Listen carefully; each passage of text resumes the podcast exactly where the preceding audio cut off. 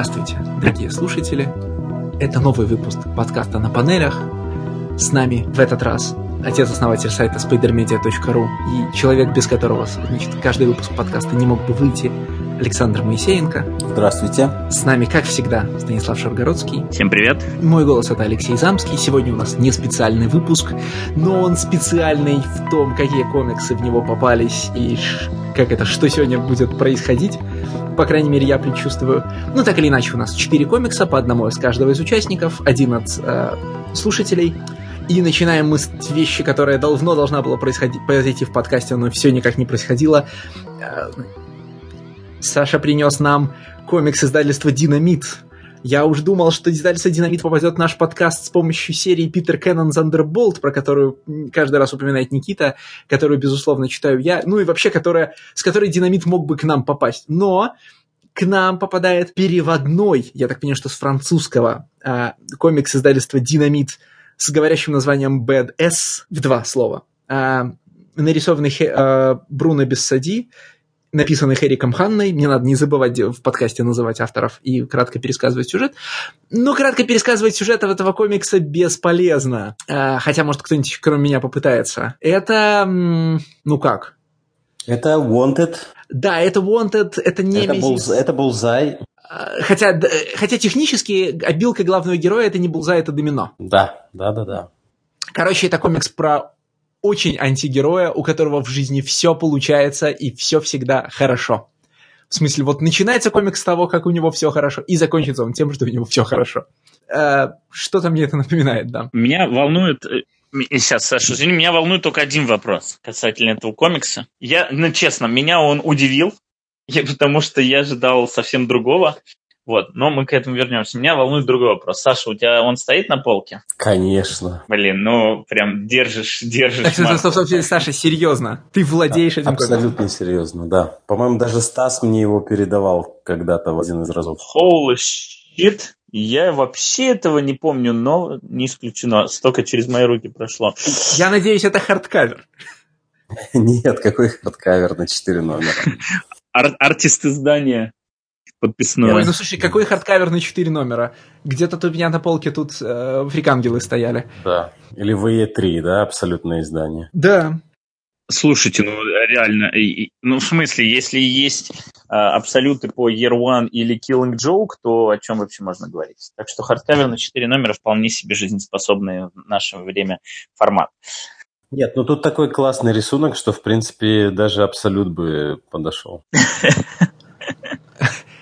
С этим рисунком надо мастерворк выпускать, потому чтобы он не покрашенный был. Саша, расскажи, почему ты принес этот комикс к нам? Ну, э, если не, я, если не, если не я, то кто? Стас, ну будем честными, да, этот комикс не попал бы в следующий э, выпуск про плохие комиксы, да? Нет, не попал вообще вот ни разу. Вот в том-то и проблема, да, то есть у него был, как бы, у него был бы очень тернистый путь в наш подкаст, но мы все обогатились от того, что Саша нам его принес. Нет, безусловно, это абсолютно фирменная заявка, которая вообще никаким образом сюда не пролезла бы в этот подкаст. Этот комикс не попал бы ни в какой супербет, потому что он совсем не супербет, хотя, в общем, по названию все к этому клонило. Комикс, который называется Bad S, ну вот э, как бы сложно представить, что он будет хорошим. Но я так понимаю, что это все-таки... Я, я тебя впервые услышал о том, что это переводной комикс. Я на это нигде не обратил внимания. И полагаю, что в оригинале он называется по, ну, как-то поспокойнее, что ли, менее выпендрежно, менее вульгарно. Нет, как он называется в оригинале, я не знаю, я не нашел. Но э, я просто заметил на титульной странице, что у комикса есть переводчик, и, в общем, я не доискался концов, но я так понимаю, что он просто первоначально, например, вышел, выходил в Канаде на французском, ну и, скажем, он там, типа, mm-hmm. его авторы, например, квебекцы, да? Вот такая у меня пока версия. То есть он не выглядит как что-то, что может быть нарисовано в старом свете. Но он выглядит как что-то, что могли нарисовать значит, э, франкоязычные канадцы. И? И я был приятно удивлен этой штукой. Однозначно. Ну, я скажу, что он вначале э, подтверждал все мои опасения. Вот, вот это вот абсолютно чудовищное начало про то, как главный герой ненавидит Э, просто он, ну, там комикс начинается с того, что нам не показывают главного героя, но нам показывают то место, где он находится. И он описывает все происходящее и всегда добавляет свое к этому отношение. То есть там мама мило общается с ребенком, и его от этого выворачивают, его от этого тошнит. Потом там где-то птички поют, еще что-то, и ему от этого совсем плохо становится, и вот он мечтает, чтобы все это к чертовой матери было разрушено. Это настолько Э, тривиально и неинтересно, что ждешь максимально плохого. Но потом комикс становится очень веселым. То есть вот все то, что ты от него ждешь по названию, ты от него получаешь. Здесь один сплошной экшен э, с максимально бдсными этими ванлайнерами, простите, э, с какими-то вот этими... Вот это прям э, действительно Миллер, такой balls to the wall, да, это не Миллер, который тебя шарашит крутыми идеями про побег из э, утробы матери, а Миллер, который тебя шарашит, вот типа мой герой настолько крутой, что он может просто в, в одной комнате, в которой находится там 40 убийц, скинуть сигарету, и эта сигарета их там всех перебьет, условно. Вот, но при этом здесь нету никакой серьезности, это все сделано достаточно иронично, ярко, эффектно нарисовано, очень хорошо э, перемешивается с флешбэками, потому что у нас есть две линии повествования, у нас есть линия в настоящем, где вот главный злодей просто творит хаос и уничтожает все, что видит. И есть линия в флешбеке, где нам рассказывают, каким он был неудачником, как его все в школе булили, как, в общем, у него не получалось ничего. И при этом были нормальные люди, которые хотели ему помочь, а он как мудак их жестко стебал и, в общем, оскорблял. Нету ни капли абсолютно сочувствия к этому персонажу, но, в общем, комикс-то и не пытается из себя это выбить. Просто вот есть такая ультимативная мразь, невероятно везучая, которая достаточно эффектно и красиво уничтожает, ну, типа всех без какой-либо цели просто всех вокруг. И это смотрится очень весело. Мне понравилось. И в отличие от Миллера, у тебя же ни в какой момент не возникает вопроса, всерьез автор или не всерьез. Совершенно понятно, что автор не всерьез. Да. Совершенно да. понятно, что автор, ну, в смысле, это настолько кристальная пародия на жанр, да, трудно сказать на Миллера, но вот на тот жанр, который мы с миллеровской супергероикой ассоциируем. И она настолько э, самоосознанная, в смысле, это не набор э, сцен, пародирующих сцены из других комиксов, которые вы узнаете. Это сатирическое, изобра... сатирическое изображение э, вот той подростковой фантазии, которая этот миллеровский жанр порождает, да, и сделана она натурально с полной оглядкой на потенциального читателя этого комикса, в смысле и на взрослого, и на подростка, да, э, в том смысле, что если ты э, через э, условные вонтеды и прочие, значит, э, не знаю, кросты прорвался, ты понимаешь, о чем этот комикс э, и про что он разговаривает. Если ты через них не прорвался, он такое чудесное зеркало того, что ты внутри переживаешь. Просто... Ну вот та самая первая сцена, о которой ты начал говорить, да, где герой, где герой раздражает все хорошее, что происходит вокруг, и в итоге он все это взрывает. А, это же при всей гротескности очень правдоподобное изображение определенного со- э, совершенно самочувствия внутри тебя, когда тебе 14 лет, да? И которое вот от... И как, каковое самочувствие толкает тебя потом на комикс Немезис, я не знаю. Хотя комикс Немезис, по-моему, 18+, или 16+, ну, типа, короче, в российской продаже все такое. А, а то мало ли. И он при этом... Почему я говорю, что он достаточно взрослый на это все смотрит? Потому что комикс избегает соблазна в итоге вынести какое-то моральное суждение о происходящем.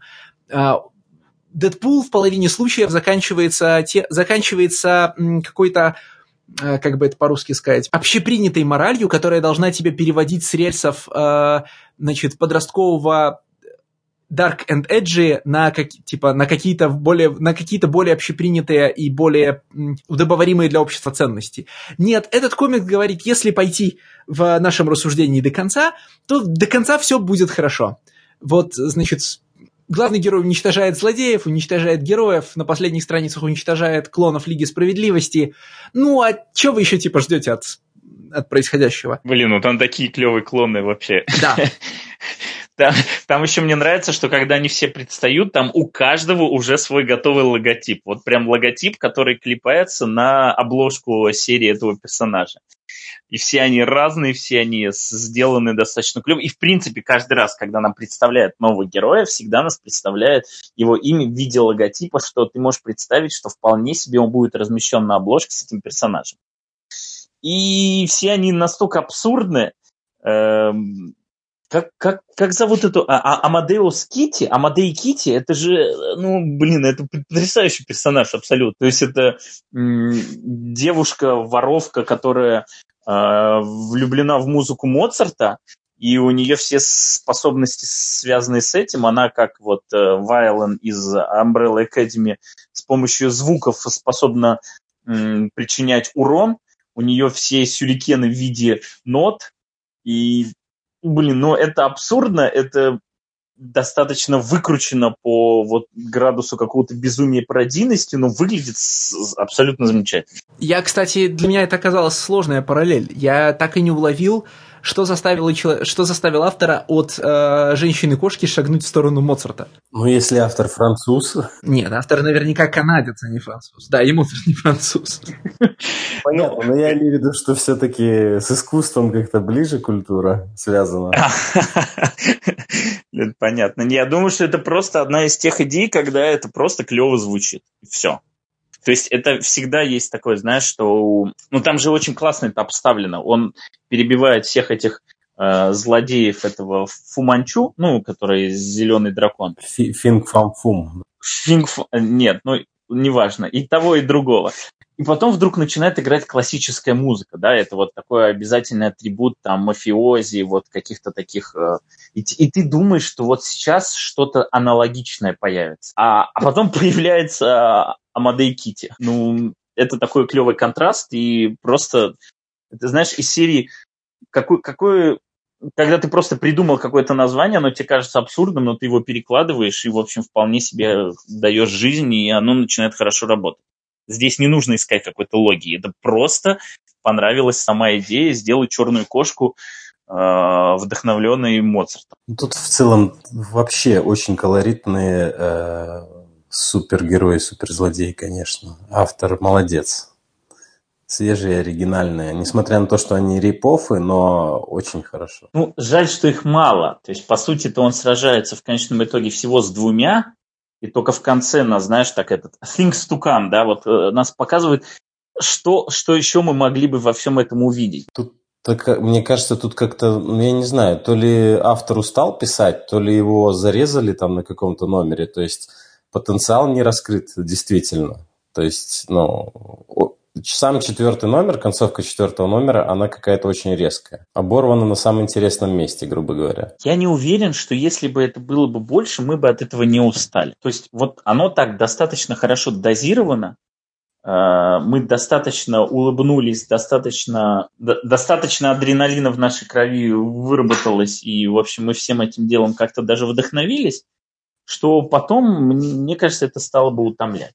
Это вот как, опять же, да, Леша вспомнил Дэдпула, и, наверное, в качестве разнообразия ты открываешь комикс про Дэдпула, про какое-нибудь там безумие, и тебе сначала это в качестве такого, знаешь, как, как можно делать по-другому. Тебе это может понравиться, но когда ты это читаешь второй, третий раз, все, это уже быстро приедается, поэтому там такого вот Дэдпула, который играет на одних и тех же нотах, читать невозможно. Так и здесь. Мне просто кажется, что в какой-то момент э, вот все эти фишечки, они бы стали играть против автора. А они же часто в других комиксах играют. В смысле, э, пародийный комикс, который занимается пересочинением Мстителей или Лиги Справедливости, без, э, превращается, э, ну, вынужденно в поток, э, в поток узнаваемых шуток, э, работающих, ну, как это, пародии на отдельные элементы образа или мифологии отдельного героя. Здесь э, в фокусе оказывается только местный вариант Бэтмена, который, конечно, вышучен, ну, там, полноценно. Но если бы этот прием повторялся, он был бы, ну, он бы надоел. И неизбежно, ну, как бы неизбежно автор бы съехал на те же трюки, которые делаются всеми всегда. Ну, невозможно еще раз э, там интересно оттоптаться по Супермену. Ну, для тебя это делали такие люди и так разнообразно, что вряд ли ты что-то новое скажешь. С Бэтменом почему-то получилось очень удачно, и даже, скажем, прям ново, да, но, ну, возможно... Никто, никто над изгородью так не надругался, как здесь. Над чем? Над черной альфой. Да, да, да. Изгородью. Ага. Вот. И нет, понятно же, почему у него, значит, черный дворецкий, потому что он черная гадюка. А, да. Я имею в виду, что тут ни одна из шуток, что ли, не остается, ну, как это сказать, не задерживается дольше, чем нужно. Поэтому вот оттанцеваться на Бэтмене автор мог, а продолжать с другими персонажами не стал, и это как бы, ну, э, аккуратно и грамотно сделано. Тем более, что шутки, которые он, ну, шутки, которые он выкатывает для Лиги Справедливости в финале, их нельзя крутить долго. Вот, э, значит, у него есть папуасская, папуасская богиня, которая заменяет э, Чудо-женщину, и вот один раз это хороший визуальный гэг, а дальше этим, с этим надо шутить очень осторожно. Ну, не считая того, что такие люди, как Фрэнк Миллер, уже писали э, Чудо-женщину так, что уже это невозможно превратить в шутку. Мы это недавно вспоминали э, All Star Бэтмена и Робина. Слушай, а Space Shiva это, это кого из лиги? Ну, Супермен, надо полагать. Нет, Супермен это Осом. Там есть огромный такой чувак, который да, зовут Осом. Супермен это Осом, да. Space Shiva. Там есть Jellyfishman, который однозначно Аквамен. Конечно. Вот. И вот есть Space Shiva, это типа аналог фонаря, что ли, или что это? Или Мэнхантера. Ну, понятно, два варианта всего. Мэнхантер там как раз рядом со Space Shiva. А, это который Purple Shield? Да. Да, да, это похож на марсианского охотника. Слушай, занятно тогда. Кто же тогда это получается? Ну, зато видите, шутка-то работает. В смысле... А Грасс Снейк на скутере это Робин, что ли, получается? Это Робин. Так он, помнишь, там перечисляет, перечисляет кучу своих Робинов, этот местный Бэтмен. И у них у всех название змей. При этом я скажу, что тут даже твисты хорошо работают. То есть вот э, одно дело, да, просто придумать э, и знать меру свои придумки использовать, да, все вот эти шутки, которые у него есть. А другое дело даже предлагать какие-то интересные параллели между прошлым и настоящим, потому что вот твист по поводу его машины, он же отлично подводится, когда, ну, нам объясняется, откуда и что это. Потому что, ну, я, и, возможно, я не настолько внимательно читал или не пытался связать одно с другим, но я буквально понял, о чем речь, да, вот в тот момент, когда мне это показали. Хотя, безусловно, там достаточно маячков было о том, чтобы догадаться, почему у него умная машина и прочее. Ну вот как-то я вот параллельно держал прошлое и настоящее, что в нужный момент прям сработало на меня. Когда вот он вышел и сказал, что нам пора убираться. Нам показали этого клевого трансформера. Нет, я так понимаю, только меня, да, подловили. Ну да, как-то было же довольно, довольно рано понятно, что говорящая машина понимаешь, вот э, мне сложно понять, почему в этот раз так вышло, потому что когда, да, это происходит... да, обычно, это, обычно что... я таких вещей не жду, да. Да, а, и ты понимаешь, что, черт возьми, тебе об этом рассказали условно там на середине первого выпуска. И, в общем, никто этого даже не пытался скрыть. Но, видимо, я настолько был увлечен э, всеми этими шутками и прибаутками, что как-то вот я не ожидал, что сейчас оп, и вот меня как где-то попытаются подловить и чем-то удивить. Поэтому это, наверное, и сработало. Знаешь, так, э, нужный отсек мозга был отключен, поэтому я вот, вот абсолютно не считал все эти сигналы, которые мне автор неприкрыто подавал. Вот чего мне не хватило в этом комиксе, это толком необъясненного происхождения э, суперсилы главного героя. Но если я правильно понимаю, ему всю жизнь так не везло, что ну, у него, значит, на всю первую половину жизни пришлись все его неудачи, а потом после того, как он э, умер и чудом выжил, вся удача, которая должна была его сопровождать, начала ему отдаваться. Но непонятно, на сколько лет ее должно хватить в таком раскладе. Но в целом же, как бы тут дело, как бы тут же не должно быть важно, откуда происходят суперсилы героя. Это же э, чистая подростковая фантазия, да, с тобой все происходит, с тобой все будет становиться хуже и хуже до такой критической точки, после которой все просто должно бахнуть и стать лучше. Ну, знаешь, э, сведенный до самых простых элементов origin story в смысле герой оказывается в критической ситуации, у него раскрывается сверхспособность. Вот он оказывается в критической ситуации, значит, попадает, попадает в больницу, и когда он из нее выходит, в него все в жизни меняется. Он преображается. Ну, это практически Лютер Строуд, которому вот придумали простую элементарную вещь, что ты... Лютер Строуд-то себя по книжке как бы накачал. Ой, ну, ну да, ну вот по книжке-то можно себя накачать, да, по методу книжка, Книжка, да, непростая. Да. Книжка-то непростая, да. Ну, по, книжке, по книжке это еще этот самый сделал, как его, Флекс Ментала. Да, ну, конечно, это же все вот эти э, рекламные Рекламы объявления. Чарльза Атласа, да. Конечно, реклама Чарльза Атласа. Это все и обыгрывалось. Но по сути это точно так же какой-то неудачник, внезапно просто практически не прикладывая усилий. А Лютер Строуд приложил усилия, а этот товарищ, он просто страдал, страдал, страдал и дострадался. Вот и все. Это тоже требует усилий, Саш, страдать и вот э, терпеть все это дело. Но мне нравится, что здесь в общем-то, он говнюком был всегда. Вот не было такого, что он был вообще таким мальчиком-поймальчиком, замечательным, а потом, в общем, накипело, чаша переполнилась, и он стал таким отморозком. Нет, просто раньше он не мог дать сдачи, раньше он был невезучим, но каждый раз он достаточно смешно всех оскорблял. Там, с медсестрой вот это первый раз был, ну, абсолютно неожиданный момент, да, когда она проявляет к нему такую жалость, говорит, что, в общем, со мной то же самое было, ну-ка посмотри на меня теперь. И он начинает вот этими пошлые шуточки в ее адрес направлять. Очень последовательно. Да, конечно, авторы не знают этого, этого понятия, но в отличие от массы комиксов про обиженного и, и ставшего жестоким подростка, как их, например, пишет Миллер, э, БДС в своей флешбэчной части – это честный комикс про Битарда. Этот парень говорит гадости не потому, что у него много боли внутри. Этот парень говорит гадости просто потому, что он так видит мир. Он просто на всех этапах действительно был неприятным типом. Саша, расскажи про рисунок. Ты вот так его успел похвалить в начале. Да, рисунок мне, мне напомнил Райана Отли, который рисовал Invincible. Ну, он в целом очень качественный, очень высокого уровня, очень детализированный там, где надо. Возможно, местами не очень хорошо покрашен, но э, в целом все ну, отлично. Справедливости ради у Дайнамайта с покраской хорошо быть не может. Но здесь все-таки не дайнамайтовский, я так понимаю, колорист, раз это переводная штука. Тут оригинальный э, колорист. Вот. Ну, Хотя нет, слушай, это мог быть точно такой же комикс, который изначально мог быть написан на французском, он мог быть не выпущен там и Dynamite дал ему своего колориста. Но у, у этого комикса рисунок ровно такой, какой ему нужен. Вот за этим рисунком я не пойду больше никуда вообще. Я не захотел бы ни в одну из там серий, которые люблю, чтобы она выглядела вот так. Но учитывая тот тон э, и ту иронию, которую выбрал автор, ему отлично компонирует рисунок. Он ну, такой мультяшный, приятный. Он, я бы не назвал его детализированным, как Саша упомянул.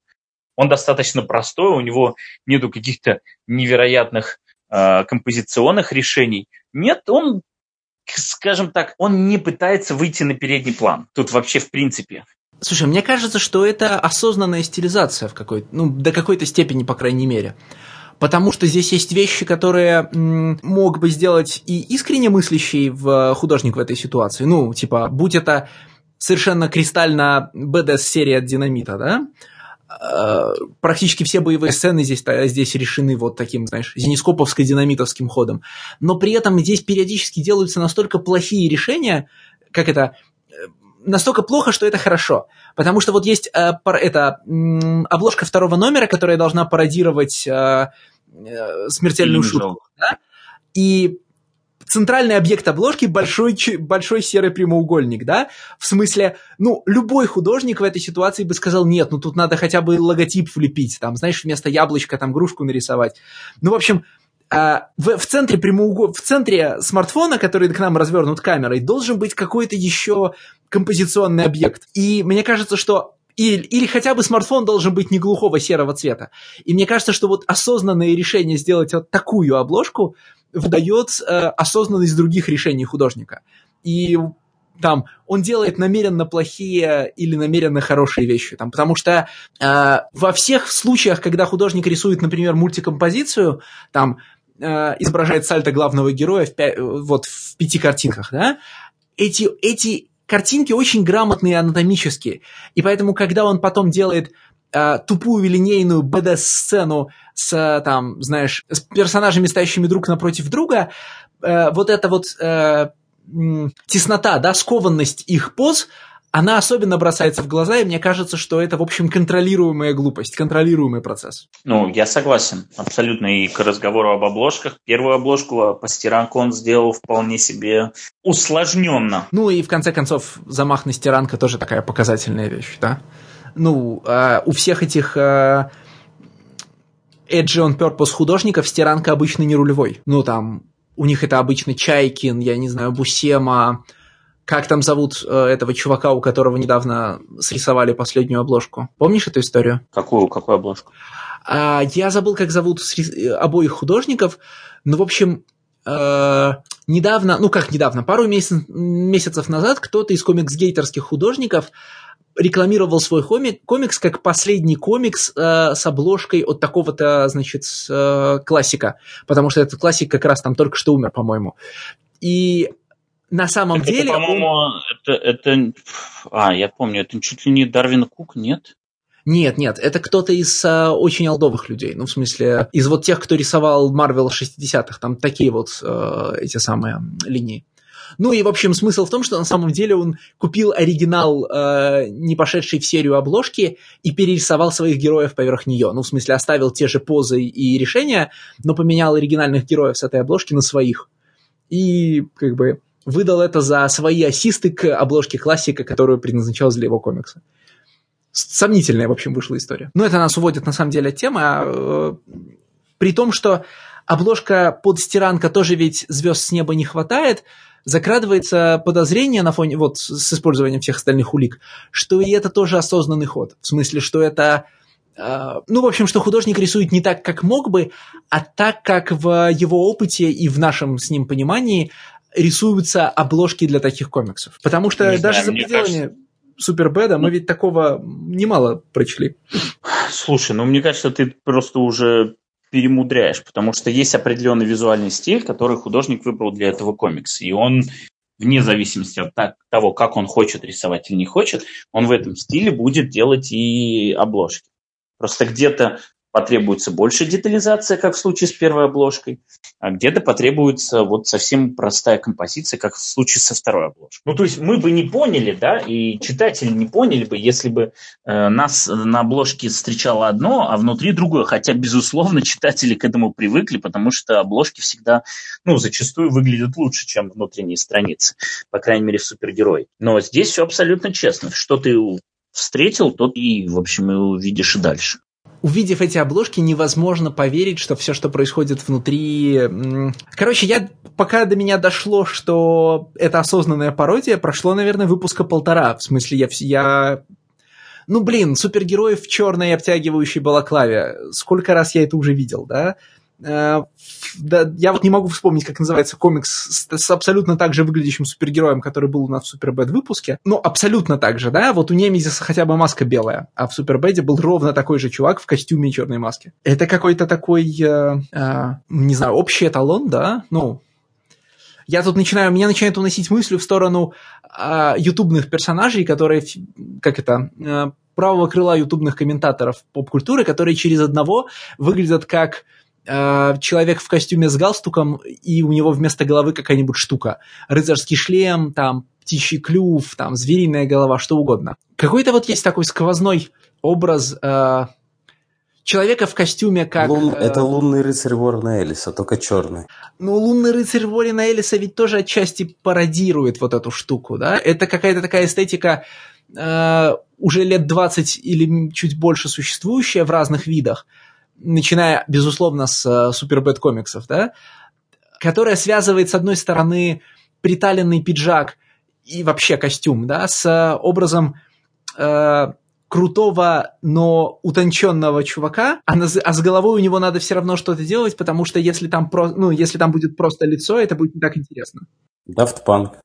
Ну, конечно, Daft Punk, но мне кажется, что... Ладно, это все фигня. Я немножко отмотаю к местной Лиге Справедливости. Все-таки Purple Shield – это явно Green Lantern. Потому что Purple, Green... Э... Да, конечно, но если Purple Shield это Green Lantern, то Space Shiva это Martian Manhunter, да, вариант. Все, все верно, да, да. Так что мы, мы исправились. Вот что угодно мы можем обсуждать, а острее всего обсуждать этих самых а, аналогии супергероев. Да, насчет аналогии супергероев. Я потом еще как-нибудь принесу. Давно хотел, когда позовете комикс «Супер» с восклицательным знаком на конце, который прожил дольше, чем 4 номера. Вот, эксплуатировал эту идею. И он тоже не супер плохой? Он отличный, ну, на мой взгляд. Ну, теперь после БДС сложно об этом говорить, в смысле БДС хороший, но когда ты в прошлый раз нам приносил комикс, это было что? Ты помнишь? А, Deathmatch? Да, Deathmatch. Нет, там, там э, ты сказал, что Deathmatch хороший. Он, он, он хороший, но он же не, ну, не отличный, но хороший. Это лучший комикс того выпуска, если ты помнишь. Ну да. Словом, издательство «Динамит» э, подложило нам свинью, в том смысле, что мы ждали плохого комикса БДС, а это оказался хороший комикс БДС. Впрочем, как мы могли тебе не верить. Э, и как-то даже вот то, где он вышел, создает полностью законченную картину, да? Выйди БДС в имидже или где-то еще, мы бы ждали подвоха. А вот именно из-за того, что он вышел в Динамите, мы подвоха не ждем, хотя, честно говоря, давно пора. Динамит — это контора, которая стабильнее других нанимает Алана Мура и Гарта Энниса. Это контора, в которой выходит уже упомянутый э, Thunderbolt. Да что только она, в общем, не выпускает. Грант Моррисон, по-моему, тоже для них писал. А что для них писал Грант Моррисон, слушай? Я могу ошибаться, но там какие-то индийские комиксы. А, э, значит, новелизацию Махабхараты, да-да-да. 18 дней она называется. По-моему, это в Динамите. Ну, это точно Грант Моррисон, но вышла ли она в Динамите? Да, там она и вышла. Значит, с Динамитом... О, с 18 дней там была такая история, что они открылись, что они выходили в какой-то другой конторе, потом контора закрылась, и Динамит подхватил. Но не помню уже. Я, честно говоря, э, когда предлагал этот комикс, думал, что он вышел у Dark Horse, потому что... Но ну, я перепутал с другим комиксом в похожем сеттинге, который про супергероя, который получает сверхсилы, когда бухает или колется. А, когда бухает, Базкил или... Да, Базкил, и там еще там было, шесть, был. там было шесть номеров, а я, если правильно помню, это комикс моего, одного из моих заклятых врагов Донни Кейтса. Но он, он похож чем-то таким уровнем самоиронии, он напоминает вот БДС.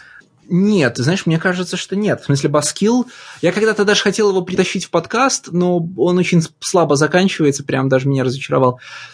Ну, как я говорю, у него есть сик сиквел. У него есть сиквел то ли Backstagers, то, ли Bakers, что-то такое вот. Про Не, Backstagers это молодежный этот самый. Э, Backstagers это такой молодежный комикс в духе Giant Days про театральных э, ребят. Ну, ясно. Ну, зна... ну, не совсем сиквел, потому что там этого героя нету, Баскила. Там уже вот этот доктор Стрэндж этот, ну и там другие люди, люди вскользь упоминавшиеся в первой части. Так вот, Buzzkill, на мой вкус, совсем другой. В плане, э, он не иронический. Buzzkill – это, как это всегда бывает у Кейтса, даже слишком серьезное рассмотрение э, алкоголизма как э, источника супергеройской способности.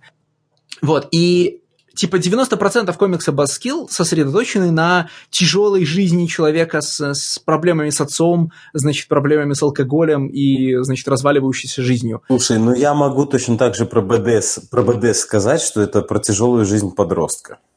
Нет, БДС э, БДС всегда осознает свою ироничность, ну, в смысле, он веселый и смешной. Баскил же, ну, я не знаю, мы, конечно, можем притащить его в подкаст и попросить Стаса быть третейским судьей, но Баскил сплошь очень, ну, типа, сплошняком давит на суровость. Каждый раз, когда он говорит, когда, каждый раз, когда он начинает тебя развлекать супергероикой, он обязательно тормозит и, по, и напоминает тебе, что алкоголизм это очень серьезно, а проблема, значит, проблема, э, ну, Короче, проблема выпивки это очень важно, и там анонимные алкоголики делают важное дело. Там есть, конечно, а, супер, фантасти... значит, супер фантастический и увлекательный э, этот доктор Стрэндж, как его там зовут, э, чувак, который все делает щелчком пальцев. Вот он позитивный, но в основном-то комикс, в общем, про никогда не ешь наркотик, ешь наркотик никогда. Едем дальше. Ладно, разошлись, во мне, разошлись в одном месте из Дуни Кейтса. А дальше у нас э, Стасовская заявка. Которая опять могла быть твоей? Да. Ну, как бы, вообще, слушай, давай с этим пунктом разберемся. Мне все время казалось, что, значит, я у нас один такой любитель Кирана Гиллина, потому что все эти, значит, все его, значит, наблюдения за собственным пупком и формальные эксперименты с супергеройкой, они как бы вас всех уже давно достали, еще в районе третьего тома фонограмма какой-нибудь. И когда я предлагал, ну, это еще, наверное, произойдет в будущем, обсуждать Викит и Дивайн, как-то не, ну, там, э, ни у тебя, ни у Никиты это не встретило понимания. А потом вдруг началось. А, значит, Никита в числе одного из трех комиксов, которые он читает ежемесячно и читает с удовольствием, называет Питера Кеннона, который прям ультимативно э, самосозерцательный гиллиновский комикс, а ты вдруг приносишь, значит, комикс про гиллиновское э, ДНДшное детство в качестве своей заявки. Может быть, не в ну, Гиллине дело, может быть, ты принес комикс Стефани Ханс? Э, ну, давай все-таки расставим все точки над «и». Я к Гиллину отношусь э, достаточно хорошо, вот, и, в общем, все его работы с Маккелви, они у меня стоят на полочке, раз уж мы сегодня рассказываем, у кого что стоит на полочках. И Вик Ди в том числе. Вот. Э, просто ты читаешь Вик Див захлеб в ангоинге, и у тебя там в какие-то моменты происходит откровение, которое раскрывает глаза на серии. Мне это понять сложно, потому что я, наверное, до момента откровения не дошел. Потому что я прочел условно три арка и понял, окей, эта серия моя, я ее буду покупать, я дождусь, когда она полностью выйдет, и с удовольствием ее всю прочту. Вот, поэтому я вот, как бы, когда я буду ее читать, я буду разделять там твой ажиотаж, да, а поскольку я ее там на момент, когда ты ее упоминаешь, читал типа год до этого или там полтора, ну, окей, не вопрос. Обсудим. А что касается Гиллина, то ну, я вообще считаю, что его Uncanny X-Men это, наверное, последний хороший комикс с таким названием.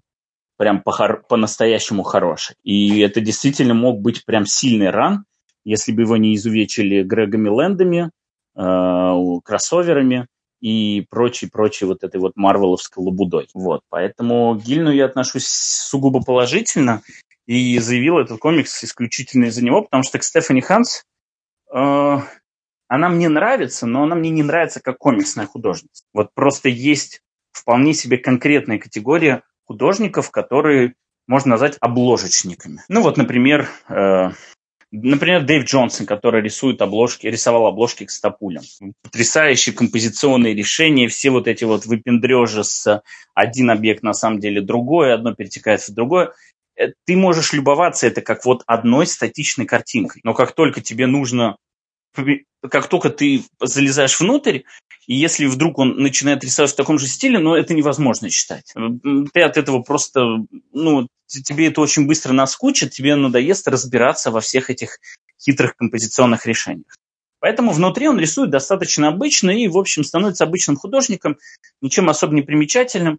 И нет, спасибо. Вот Стефани Хэнсон, она внутри рисует примерно так же, как и обложки. И при том, что мне ее обложки нравятся, я не скажу, что мне нравится ее а, сторителлинг. Она, безусловно, очень круто играет с... Я так понимаю, она сама себя красит? Я не смотрел, по-моему, колориста нет этом. Да, сама. Вот, она очень круто играет с цветом, и в этом, безусловно, ее фишка. У многих, на самом деле, художников фишка в цвете. В том же самом Франковиллу ты его упомянул. Если Франковиллу будет красить кто-то другой, Франковилла потеряет 70% своего франкови... своей франковиллости.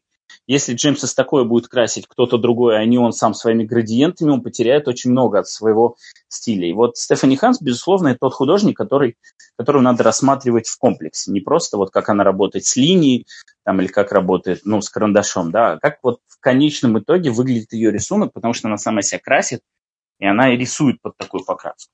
Вот как она себя красит, мне нравится. Все остальное, ну, в общем, это не тот художник, ради которого я открою серию. Поэтому, отвечая на твой вопрос, принес, да, я из Агилина или Стефани Ханс, безусловно, из Агилина. Я сейчас подумал, что это Дельмунда для бедных. Ну, Дельмунда больше выпендривается вот как раз композициями.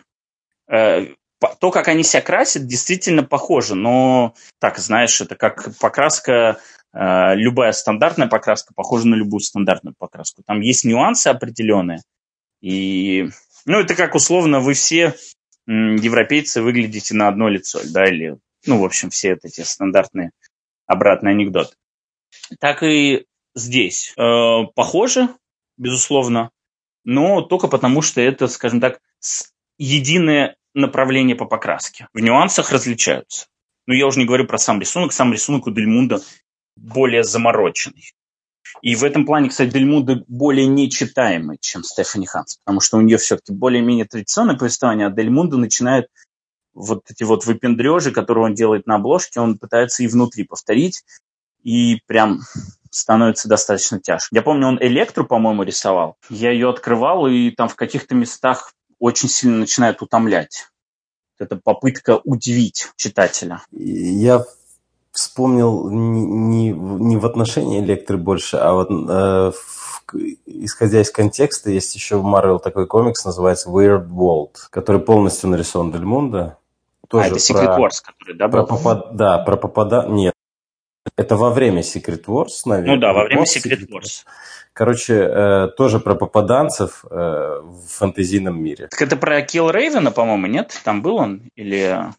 Нет, там была какая-то просто девочка, которая вместе с этим Конаном Варваром местным там что-то тоже искала там какой-то магазин. Местный Конан Варвар, это не Килл Рейвен был, нет, случайно? Леша, ты читал все таины. Weird World, он был одним из самых critical acclaim, то есть его отмечали как таин, который можно почитать и даже нужно почитать, даже если вы не читаете секрет. Во-первых, я читал не все таины, а во-вторых, э, значит, местный варвар это Аркон. Да, наверное. О, Аркон. Э, да, я помню такого. Ну, там просто стопроцентная э, синхронизация художника и повествования. То есть Weird World, кто еще может нарисовать, кроме как Дельмунда?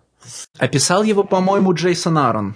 Джейсон Аарон да, написал, да. да. Я-то когда заявлял этот комикс, я ждал от того, что я ждал того, что ты скажешь, почему ты опять украл мою заявку. Но по другим причинам, да? Да, по другой причине. Я не знал, что ты, значит, э, объявил себя монополистом в плане Гиллина, такой самозваный, что мы, оказывается, с Никитой не можем да всегда я крайний, что за жизнь такая вообще? Не, ну ты такой, типа, вот, все, Гиллин за тобой, и, пожалуйста, не, не нужно. Я-то думал, что ты возмутишься, потому что, ну, это же твоя вот эта ДНДшная тема, которая, от которой я настолько далек, насколько далек вообще рядовой человек. Вот. Ну, слушай, на самом деле в ДНД сейчас в мире играет огромное количество людей. В смысле, а, не в принципе настольные ролевые игры, а именно ДНД, это же прям супер популярная вещь.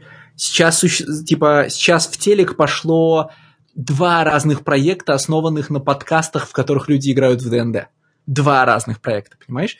И, типа, все современные вот эти стриминговые, подкастовые и другие платформы дали новую жизнь вот этим довольно простым приключениям про убийство орк, орков, да, и ну, я полагаю, что в определенном смысле даже и Гиллен-то запи- запрыгивает на hype train.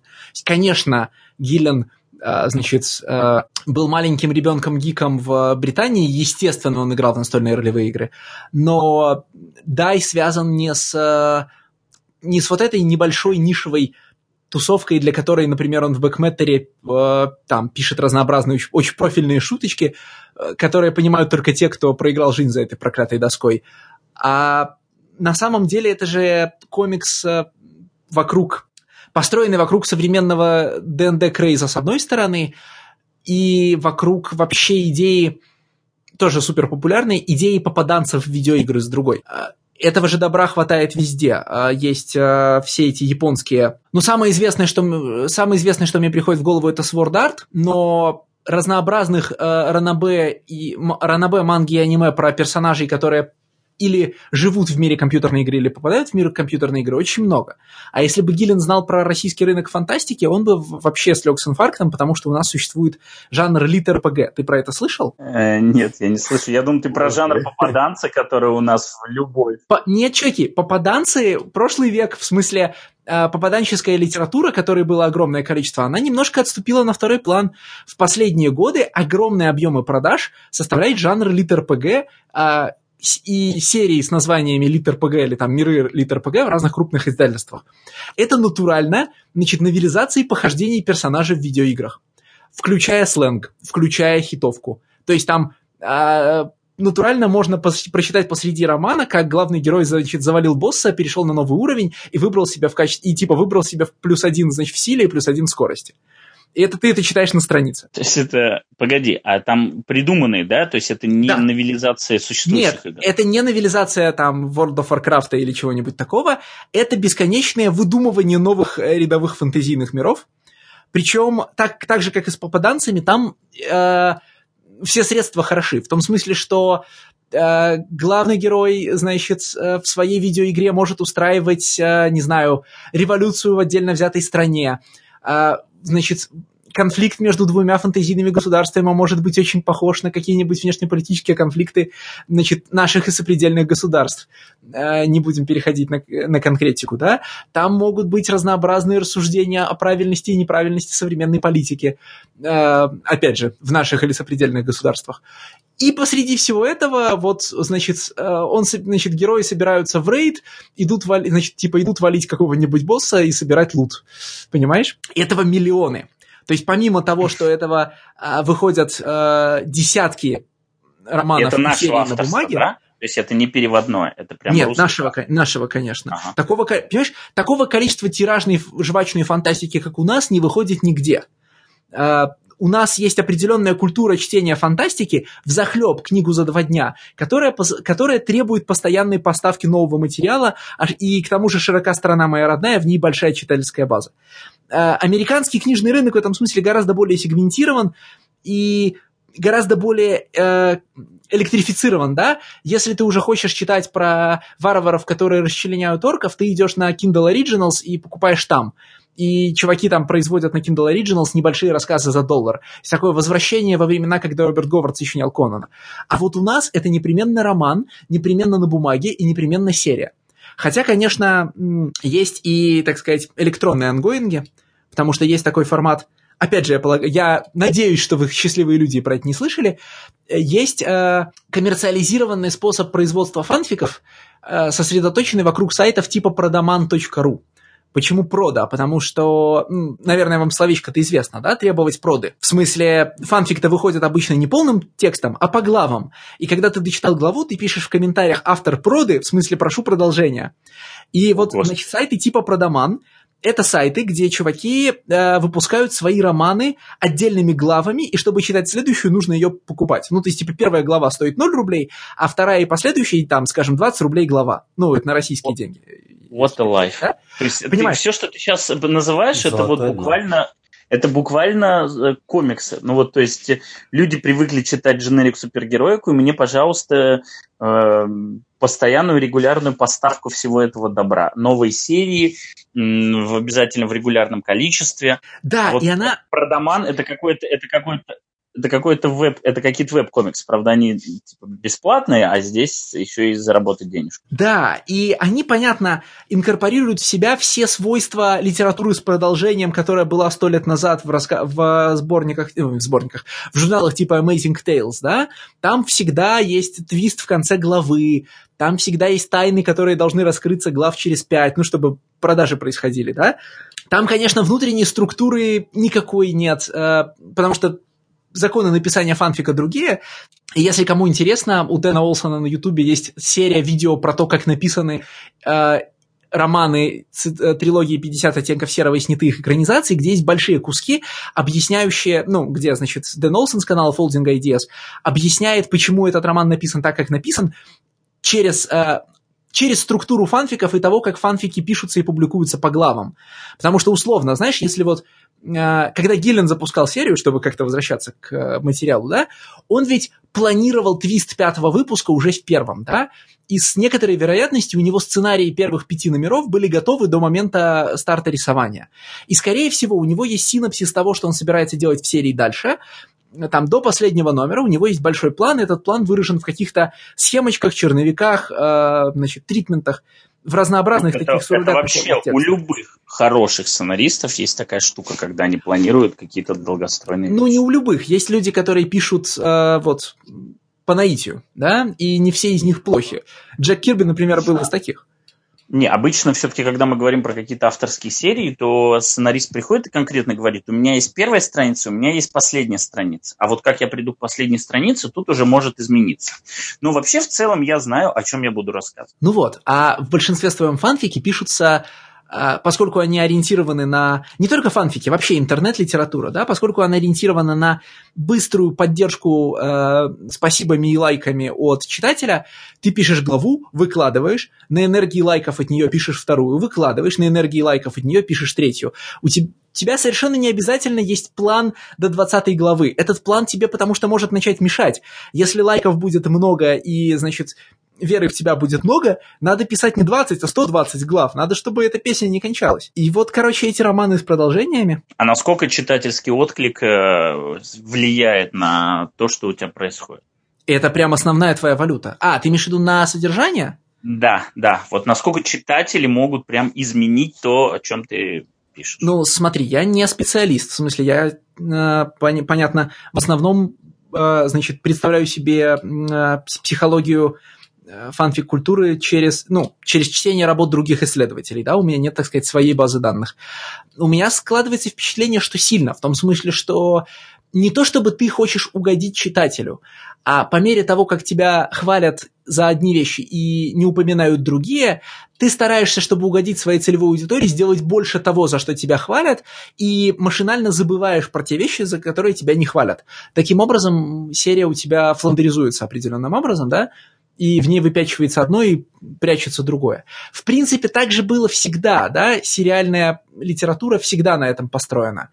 В смысле, э, от фантазистов до авторов там круто сваренных детективов, они тоже ведь видели, за что их любят читатели, за что, ну там, а что читателям неинтересно, не и скручивали серию в какую-нибудь определенную сторону. Алексей, последний вопрос, прежде чем мы вернемся к Гилину, чтобы прям вот закрыть все темы. Э, когда ты сказал про подкасты, которые купил телек, я правильно понимаю, что это как стриминги э, в видеоиграх? Да, да, они стримят разговор людей за столом, да. Ну да, ты просто слушаешь, как другие люди играют. И, и это прям, прям на телеке будут показывать? Или это вот какой-то такой... Не-не-не, они будут...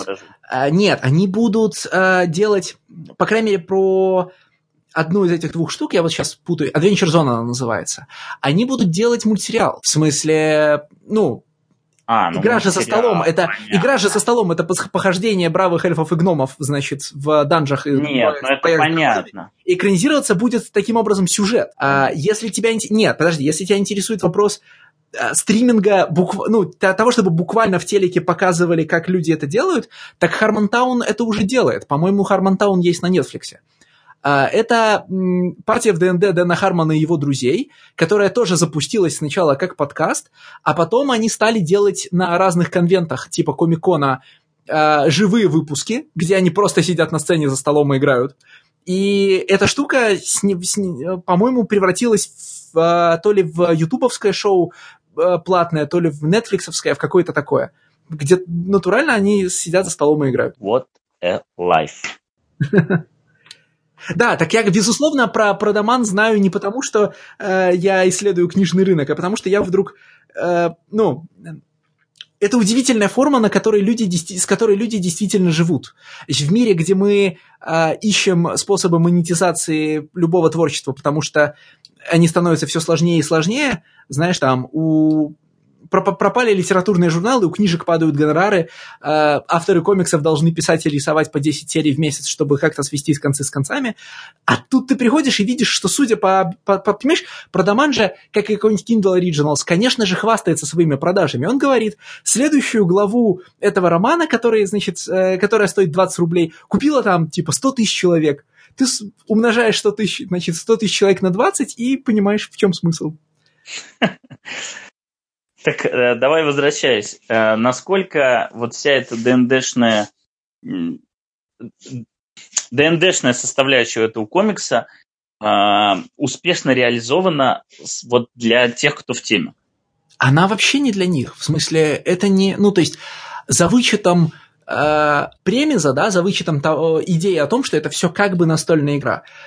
Геленовский комикс совершенно не, ну, типа, не озабочен э, фан-сервисом и внутренними шутками для ДНДшников. Это искренне отдельная фэнтези.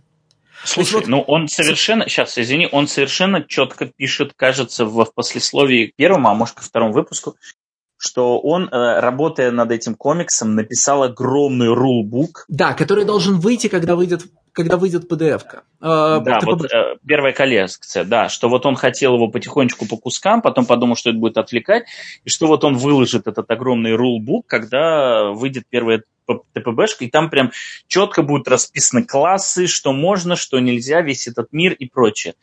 Это ведь, ну, не похоже на то, что это просто фэнтези, в которое он вот запихнул с таким вот премисом, что, оказывается, это типа видео. А понимаешь, даже вот в этой истории есть прекрасный твист. А, в бэкметере пятого номера Гиллен рассказывает, на чем основан движок его игры. А, он его это не может рассказать до пятого номера, потому что ему нужно сохранять твист с фоллинами в секрете, да? Но когда ты читаешь первый номер, ты думаешь, ну, Гиллен пишет собственный heartbreaker. О, отступление, есть такое понятие heartbreaker. В настольных ролевых играх есть повторяющийся паттерн, который, э, в который попадают десятки людей с 80-х годов. Э, поиграв в ДНД и ДНД подобные игры, э, многие люди решают написать собственную ролевую игру, в которой будет все, что им нравится в ДНД, не будет того, что им в ДНД не нравится, и появятся все те вещи, которых им там в ДНД не хватает. Да? Ну, это примерно как написать собственную фэнтези-серию. Абсолютно те же мотивации. Да? Вот у меня будут другие эльфы, но у меня будет так же круто, как здесь. Хардбрейкером он называется, я затруднюсь тебе объяснить, почему, Э, кому он разбивает сердце. Но на самом деле сердце он разбивает и автору, и читателю. Все эти игры по понятным причинам совершенно беспомощны, потому что делают их, не, э, делают их не люди, которые думают о дизайне игры, а делают их люди, которые думают о своих ощущениях от ДНД. Все они, понятно, переусложнены и на уровне э, сеттинга, и на уровне механики. Потому что, опять-таки, потому что их пишет человек, которого это все увлекает в процессе, и он, естественно, не видит краев. Да? Все они совершенно бесполезны для всех, игроков, всех играющих, кроме автора, потому что реализуют какие-то специфические идиосинкразии автора э, относительно того, что он хочет видеть в своем персональном фэнтези. И, в общем, это удовлетворяет только его запрос, зато очень точечно это делает. И стереотипно это все очень большие, очень долгостроенные книжки, которые ни к чему не приводят, редко оказываются закончены э, и никогда ни у кого не вызывают собственного интереса. Эм, я уж не знаю, с чем это можно в комиксах сравнить, э, но вот если... Но вот, а, да, есть с чем сравнить в комиксах. Мы это видели на нашем спайдермедийском веку не раз. Какой-нибудь человек, э, начитавшись, перейдя от обычной супергероики к Edge Image 90-х супергероике, а потом к какому-нибудь, э, каким-нибудь деконструкционным супергероическим романам, решает, что он сделает собственную супергеройскую вселенную.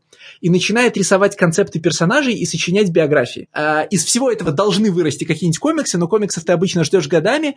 Э, главный жанр комиксов в России это анонс, комиксы не выходят и где-то в интернете лежит очередной вконтактовский паблик с большим количеством концептов персонажей и м, текстами про то, какие это персонажи крутые, в какие фракции они входят, и что в нашем аналоге Mega City One такого есть особенно. Ты, Стас, конечно, с этим не раз встречался. Ну, я примерно понимаю, да, о чем ты говоришь. Вот, вот это, собственно, heartbreaker, как он есть, только в комиксах. А, но а, что дальше делает Гиллен, да? В пятом номере он рассказывает тебе, про, на чем, э, как проходит его, значит, ролевая игра. А его ролевая игра – это не сериал в ДНД, где вы покоряете землю за землей, э, значит, побеждаете некромантов, драконов и чудовищ, и, значит, становитесь, ну, и становитесь великими героями. Нет. Его ролевая игра, которая вот выйдет в PDF-ке, это э, игра на, значит, это мета-игра на один вечер, в смысле каждый раз ее нужно начинать заново, а, в которой герои против своей воли попадают в мир кубика, ну, в смысле, в To the World of Die, да, и могут вернуться обратно, когда они все вместе будут согласны вернуться. Собственно, это игра, которая будет повторять сюжет, э, которая позволяет тебе в той или иной комбинации разыграть сюжет комикса, да, который на самом деле про личные взаимоотношения в группе людей, про, значит, тоску по ушедшему детству, про травмы юности, которые мы проходим, проносим с собой всю жизнь, и вот это вот все. То есть это нифига не про рыцарей побеждающих драконов. Не, ну то, что это не про рыцарей побеждающих драконов, это было, по-моему, понятно сразу. То есть это даже... Да, конечно, Гилен не такой человек. Да, даже не нужно было ждать э, конфликта, который был окончательно обозначен в пятом выпуске. Э, нам еще в первом, нам еще в первом выпуске показали, да, то есть вот там был достаточно прикольный твист, скажем так, в первом выпуске, потому что ты в тот момент, когда они попадают в, эту, в этот мир, да, когда тебя готовят к тому, что они сейчас попадут в эту игру, ты все ждешь, что будет сейчас какой-нибудь Джуманджи, да, вот они попадут, они начали, значит, понарошку, а все будет по-серьезному, и вот сейчас приключение начнется. А нет, они попадают, ничего нам не показывают, через два года они выбираются оттуда все в шоке и даже без возможности рассказать, э, что там произошло. А, это, кстати, было очень похоже этот. Ну, помнишь, Саша комикс Birthright, там тоже примерно так же. Маленький герой пропал, а потом там через какое-то время вернулся.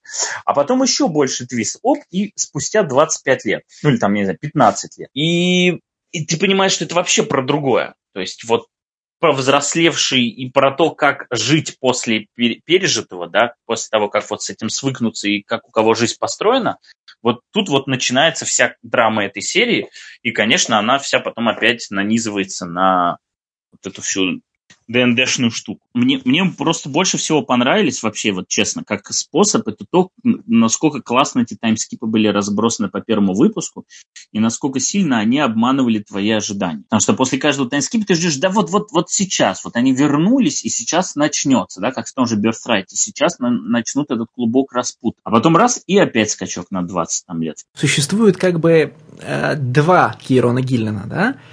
Э, есть э, Кирон Гиллен формалист, который пишет э, который пишет комиксы, максимально замороченные на игре с медиумом, раздвиганием возможностей формата и постановкой экспериментов на над читателем в смысле, что получится, если мы вот таким образом используем приемы комикса, да? Это Вики the Divine, фонограмма, Питер Кеннон. И есть э, такой меньший Гиллен, где приемов, приемов особенных используется не очень много, но где вся энергия автора уходит в, в эмоциональные, значит, в трансляцию тебе эмоциональных переживаний персонажей и в глубокую происходящую с ними, э, в глубокую происходящую с ними драму. Э, если у этого Гиллина хорошее настроение, тебя вместе с ним таращит, значит, от крутоты происходящего, от, значит, от веселых ванлайнеров и энергетики. Come with me if you want to be awesome. Да? Если у Гиллина, а с годами это все чаще происходит, настроение плохое, тебя накрывает тем, что он сам в ньюслеттере называет none more. Да? А, никого готичнее нас. А, и не то чтобы ты рыдаешь над страницей, но он по тебе, значит, ездит, по тебе он ездит черными э, кружевными гусеницами, э, значит, и достиг, выжимает из тебя максимум страдания. И вот, э, безусловно, дай, это вот этот второй Гиллен, да, не столько формальный, сколь, ну, не, столь, не столько формалист, сколько увлекательный рассказчик. И раньше, по-моему, Гиллен ни разу до такой степени не выпячивал свою способность как рассказчика быть жестоким. Э, вот здесь у него все страдают, все не очень хорошие, э, каждый, каждый поворот предназначен, чтобы значит, угодить тебе иглой в сердце, и все будет, значит, как это, а, все начинается с, перефразируя Хичкока, да, все начинается с, э, траги, с, с трагедии подростков с разрушенными жизнями, а дальше напряжение нарастает. Ну, здесь совершенно очевидно, да. Такой депресс... Как, как Никита э, говорит, что он не любит депрессивный fiction, вот, э, вот только, тот, только тут он э, при этом еще вот, буквально олицетворен, есть один персонаж, буквально Grief Knight, которого силы проявляются только в том случае, если он начнет э, по поводу чего-то там горевать, грустить. И он буквально каждый раз просит э, персонажа, силы которого основаны на способности словами влиять на чужие эмоции, он просит «расскажи мне что-нибудь грустное» чтобы у него появился огромный меч, и он этим мечом мог зарубить дракона. Э, ну, такое, Без, да. всякого, заметим, зарубить удовольствие, да? Потому что здесь вообще никто, э, кроме дурака, удовольствия не, от происходящего не получает, а то, что дурак получает удовольствие от происходящего, это одна ну, это еще одна отдельная трагедия, да? Это его способ выражения внутренней боли. Может быть, наверное, как, как бы эта боль была бы не так заметна, если бы это был, не знаю, Маккелви, да, но концентрированно страдательный комикс. Это я в хорошем смысле. Ну, я скажу, что хорошее для меня на первых таймскипах закончилось.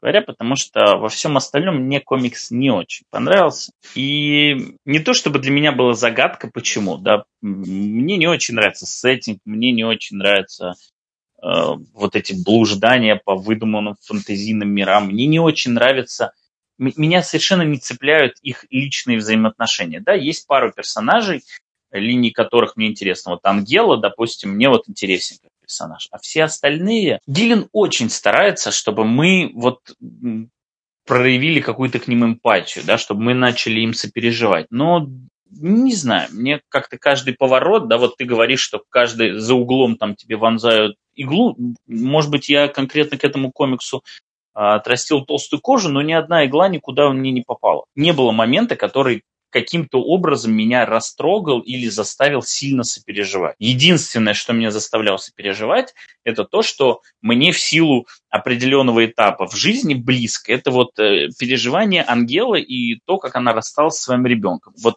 это во мне вызывает эмоции просто потому, что э, ну, я могу... Это relatable да, для меня. То есть я, я могу понять. А все остальное, оно вот как-то мимо и неинтересно. Ну, слишком большой упор был сделан на так называемый world building, э, который меня оставил прям сильно равнодушным. А мне кажется, нет, понимаешь, мне кажется, что как раз world building и должен оставлять себя равнодушным, э, в том смысле, что и персонажам, персонажи ведь тоже остаются равнодушными к нему. Worldbuilding здесь это э, фэнтезийный мир, построенный каким-то человеком, потому что этот человек считал, что этот фэнтезийный мир крутой. Он такой очень зацикленный на себе. И этот неважный worldbuilding, да, его нужно игнорировать так же, как его игнорируют персонажи. Но из этого worldbuilding Гиллен начинает вытаскивать истории про его основную тему. И в отличие, скажем, от Викдива, где мы до сих пор не знаем, до последнего выпуска не, не узнаем, о чем же на самом деле комикс, а, это, да, это комикс про то, как нельзя вернуться домой. Он про это, Ген про это сразу предупреждает. Очевидно, виньетка с хоббитами будет не последней, да, в смысле, очевидно, у нас будут внутренние вложенные сюжеты. Виньетка с хоббитами это когда они рассказывали истории, что ли? Это Пруссия, да, в смысле это э, ужасы Первой мировой войны, рассказанные в контексте «Властелина колец», с последующим появлением траншейного Толкина. Э, вот, значит, мне кажется, что Гиллен этим будет, вот этим добром будет заниматься и дальше. Саша, тебе как расскажи? Вот, несмотря на то, что Леша говорит, что это на волне хайпа комикс, мне, мне комикс показался прямиком из двухтысячных. Как сюжетно, так и э, в плане рисунка. Раскрой, раскрой мысль структура, история сама по себе, она такая, ну, довольно простая, как бы с претензией, но э, сейчас так, так не пишут, мне кажется. Ну, не знаю, как это объяснить. Мне кажется, это комикс, ну, или был написан давно, или за, написан с закосом под э, вот эпоху 2000-х. То есть тебе кажется, что он слишком, слишком прост э, именно? Да, сцена? да, он прост. Ну, там есть, конечно, вот эти вот вкладыши различные, э, но тем не менее, сама история, она довольно простая и довольно тривиальная, и как бы, ну, фэнтези, что, чего ожидать от фэнтези? То есть не хватило тех хай-концептности э, да, в этой серии? Да, да, да, да. Ну, то есть кто, кто-то, вот, как ты сказал, Джуманджи, ну, Джуманджи уже сколько лет? 30? Или 20? 95-го года. Ну, да. типа, да, 26. Вот. Мне, мне еще, кстати, понравилось в этом комиксе, то, что когда, как, как вы его назвали, дурак Чак э, с, э, говорит, что это, это как, э, типа, пила плюс... Э, как он там сказал? Пила плюс Нарния. Да, пила плюс Нарния. А, а то, что это Джуманджи, он почему-то не сказал. А рисунок э, мне напоминает, ну, кроме того, что это Дельмунда для медных, это еще такой Степ, Степан Седжик. вот прямиком оттуда, из тех времен. Вот это сейчас, вот это сейчас набросил. Ну, а, опять же, вот у тебя все восприятие исключительно на уровне колоринга. Потому что, ну, ни в анатомии, ни в композиционных решениях тут Седжика нету. Здесь, да, похож колоринг, потому что вот он такой, э, он цифровой, но он цифровой такой под арт, да, то есть вот под такие мазки, под такие, под ограниченную палитру, но максимально контрастную палитру. И там, кстати, вот есть потрясающая абсолютно в этом плане сцена, когда брат с сестрой э, впервые, точнее брат на свой день рождения получает подарок, видит эту кость игральную своего друга и выбегает на улицу, и там есть просто два цвета, красный и голубой ну, помимо там оттенков серого. И выглядит совершенно потрясающе эта сцена. Очень сильно поражает за счет контраста и за счет своей лаконичности. Согласен, но опять же, э, вот много ты комиксов сейчас назовешь, нарисованных вот так? Нет, я много комиксов не назову нарисованных вот так. Я а, в тому, что... а в двухтысячных их было до хрена просто. А, Ну, даже, пока, даже наш, пока, наш, наш, подожди, даже наш дорогой вот этот, который с Марвел посрался, этот эм, художник. Джуджевич, Джуджевич. Точно, да, вот он тоже похоже рисовал. Я не стал, кстати, его называть, рассказывая про художников, которые делают крутые обложки, но совершенно скучный неинтересный внутренний рисунок. Хотя, да, я его тоже вспомнил. Эм, я думаю, что это связано с тем, что на тот момент как бы цифровой колоринг, да, цифровая покраска, она достигла максимума своей популярности. Поэтому люди куда активнее к ней прибегали. Сейчас э, какое-то вот отрезвление произошло, и наоборот, есть даже какое-то движение в сторону а, аналоговых техник, и либо наоборот, там покраска используется без вот, вот таких выпендрежей, да, то есть ты вот для того, чтобы тебе достигнуть такого, э, используя не цифру, ну, тебе нужно очень долго, мучительно стараться, и, скорее всего, ты этого не сделаешь в итоге. Вот. А когда ты получаешь цифру, ты сразу начинаешь вот такое буйство, эксперименты, и вот посмотрите, как круто я сейчас могу сделать. Вот времена, когда посмотрите, я сейчас как круто я могу сделать, они как-то под, подпрошли, и сейчас цифровую покраску начинают использовать уже не просто, чтобы впечатлить, а функционально. Где-то в зависимости от истории, там, от конкретных сцен и прочее. То есть э, в зависимости от тех Э, задач, которые перед колористом ставят рисунок. Ну, опять же, все, всех тех, кого мы перечислили, это те люди, которые сами рисуют и сами себя красят. Окей. Okay. Э, хотел еще уточнить такой момент. Вот главный герой Доминик Эш, да, он же парень в реальном мире. А почему он в фэнтези мире э, женщина? У него есть жена. Ну, потому реально. что... Не, у него есть жена. Я сначала думал, что он гей, но потом оказалось, что у него есть жена. В смысле? Ну, потому что он играет девочку в этой э, настольной игре. В смысле, ну, понятно, еще, но почему такой выбор? Вот ты бы стал играть девочку там? А почему нет? Игре? Ну, я не знаю. Может, это правило такое, ну, как бы... Я, нет, я... нет, в смысле, Типа нет, ему захотелось, он играл девочку. Нет, это распространенное явление вообще в этих настольных играх, чтобы вот ну, смотри. А... Я не против, как бы ничего на не нашей, имею, На нашей широте, конечно, не распространенная, долготе вернее. Ну, потому, ну, по понятным причинам он не распространенная, да? А у нас как раз гораздо больше, что в настольных, что в живых, понятно, играх. Девочки играют мальчиков, потому что де- девочкам не достается, потому что женских ролей интересных не бывает, да? Все героические персонажи истории, все сплошь мужики. А насколько я понимаю, за рубежом вполне нормальное явление. Ну, типа, ты придумал интересного персонажа, это внезапно там Лара Крофт, а не этот, как его зовут в Анчартиде, Натан Дрейк, и нормально, что?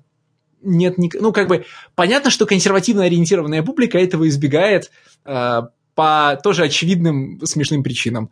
Но вообще... Алексей, хватит, хватит уворачиваться. Ты скажи мне, ты придумывал и играл ли за женского персонажа? Нет, но так и я же недостаточно прогрессивный. А, окей. То ты как-то вот юлишь, юлишь. Не, ну в смысле, ну ты же понимаешь, что тема острая, и Гиллен наверняка на нее сознательно довольно заходит. В смысле, ну, вот как тут... Ну, он, типа, он конкретно поднимает, ответить? да. Там, там, нет, в, в самом комиксе этот вопрос поднимается, на него ответ не дается, и, безусловно, эта тема будет продолжаться. Ну, как бы, сомнений нет. Ну, как бы, есть некоторые опасения, ну, ладно, в случае с Гиллином опасения минимальные, но тут можно на очень странные дорожки-то сойти, да? Ты вот в Викдиве, по-моему, так далеко же, наверное, не продвинулся. До раскрытия бэкграунда Кассандры ты же не дошел? Кассандра, Кассандра. Журналистка, которая, стан... Жур... нет, журналистка, которая становится одной из трех норм. Но она ну, черная, да, чер... черная, они, ну в да. черном платье, да, их в том трое, да, да. Ну да. А, ну я дошел, Ой. как, а, когда она стала богом, а вот до бэкграунда не дошел. А до того, что она трансженщина, ты не дошел, да? Это где-то нет. в 30-х, по-моему, номерах. Ну вот. Не дошел. Это я к тому, что, ну, типа, Гиллен с такими вещами работает продвинуто и бережно, но все равно проклятые комиксы, ждешь всякого.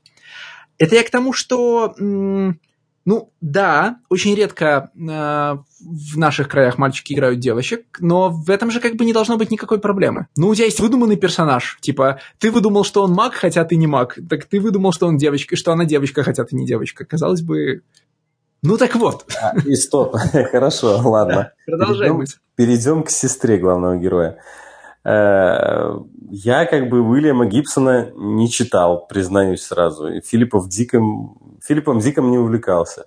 почему ее зовут Нео? Почему ее зовут Нео, если действие происходило в 91 году? А Бэкматтер ты читал?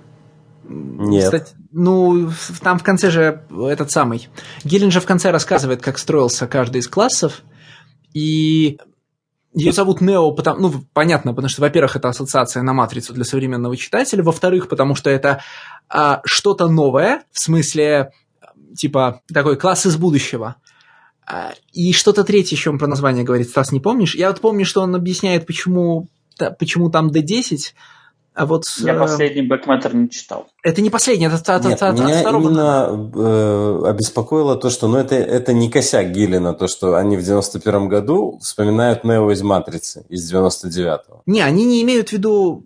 Они, я полагаю, что внутри вселенной имеют в виду не «Матрицу», они имеют в виду просто там типа а, ну, блин, как это сказать? Вот эти города в Киберпанке, они же всегда называются не Нью что-то там, а Нео что-то там. Знаешь, там Нео Токио. Я не помню. Да, да, да. Ну вот, типа, я полагаю, что это вот отсюда. Ну вот. Окей. Я не помню, честно говоря, есть ли Нео Токио или Нео что-нибудь у Гибсона, но тут же мысль довольно прямая про киберпанковые импланты в фэнтезийном мире. Ну, опять-таки, если это кому-то интересно, там про это есть в подробностях в Бэкметтере, что одним из первых крупных отпочкований ДНД стилистических были э, футуристические сеттинги с привнесением магии. И самый популярный из них и популярный до сих пор это Shadowrun. Это не D&D, это параллельная им игра, но заимствования были очевидны. Shadowrun, для тех из наших слушателей, кто не в курсе, это киберпанковый мир, в который с какого-то момента проникают эльфы, гномы, магии и все прочее. И там есть, значит, эльфы-хакеры, которые побеждают там, кибернетических драконов. А значит, персонаж э, Нео Э, это такое обратное движение. Это проникновение кибернетических технологий в фэнтезийный мир. По-моему, кстати, по даже, мобильные, даже мобильные игры есть. И, и full-scale игры есть, что, несколько штук? Стратегические? Нет, я, я, нет понятно, я, поэтому я говорю даже. То есть, если есть мобильные, то есть и э, полноценные. Ну, мне вообще понравилось, в принципе, вот да, сейчас ты начал говорить про Нео, про главного героя, мне в принципе понравилось то, как э, именно с точки зрения персонажей продуманы все персонажи. И Гриф Найт, и очень мне понравилась сцена с... Ну ладно, это вытекает. Вот мне понравился персонаж, который управляет богами. Ну как управляет? Она все время, у них есть обмен любезностями. Да? А, одни помогают, а потом что-то требуют взамен. Вот. И в этом плане, наверное, самая моя любимая сцена в этом комиксе, это когда ее заставили перед э, людьми читать свои дневники. Вот вот, вот в этот момент мне комикс очень понравился. И если бы он вот весь был бы про какую-то самотерапию, да, и попытку осознать, собственных ошиб... осознать собственные ошибки, даже если так в лоб, я с большим удовольствием его читал. Просто все остальное время это как-то где-то есть, оно как-то проскакивает, но вот на каком-то совсем таком тихом уровне и поэтому никак не цепляет. Стас, ты просто хочешь, чтобы Гиллен сделал тебя лучше, а Гиллен не хочет сделать тебя лучше, он просто хочет сделать тебе больно. Э, я не думаю, что в этот момент он делает лучше читателя. В этот момент он позволяет он читателю... Больно, да. да, он позволяет читателю прочувствоваться героем. Понимаешь? Просто э, мне сложно сделать больно, если не сделаешь больно герою. Но ты можешь делать больно герою, но если я этого героя не чувствую, мне тоже больно не будет. Но ты же можешь вообразить себя на ее месте. Эм. Ну, то есть, ты выходишь к толпе и сам волы читаешь свои подростковые дневники. Это же проще умереть. Ну, наверное, я не в том возрасте, когда меня это будет пугать. Мне намного проще даже не себя засунуть в шкуру персонажа, а именно этого персонажа просто вот хорошо узнать и понять, насколько для него это будет болезненным опытом. Просто вот конкретно для нее он это хорошо сделал, потому что она изначально она представляется такой максимально высокомерной, вот, но при этом понятно, что все это оболочка. И внутри она достаточно ранимый и сложно переживающий человек.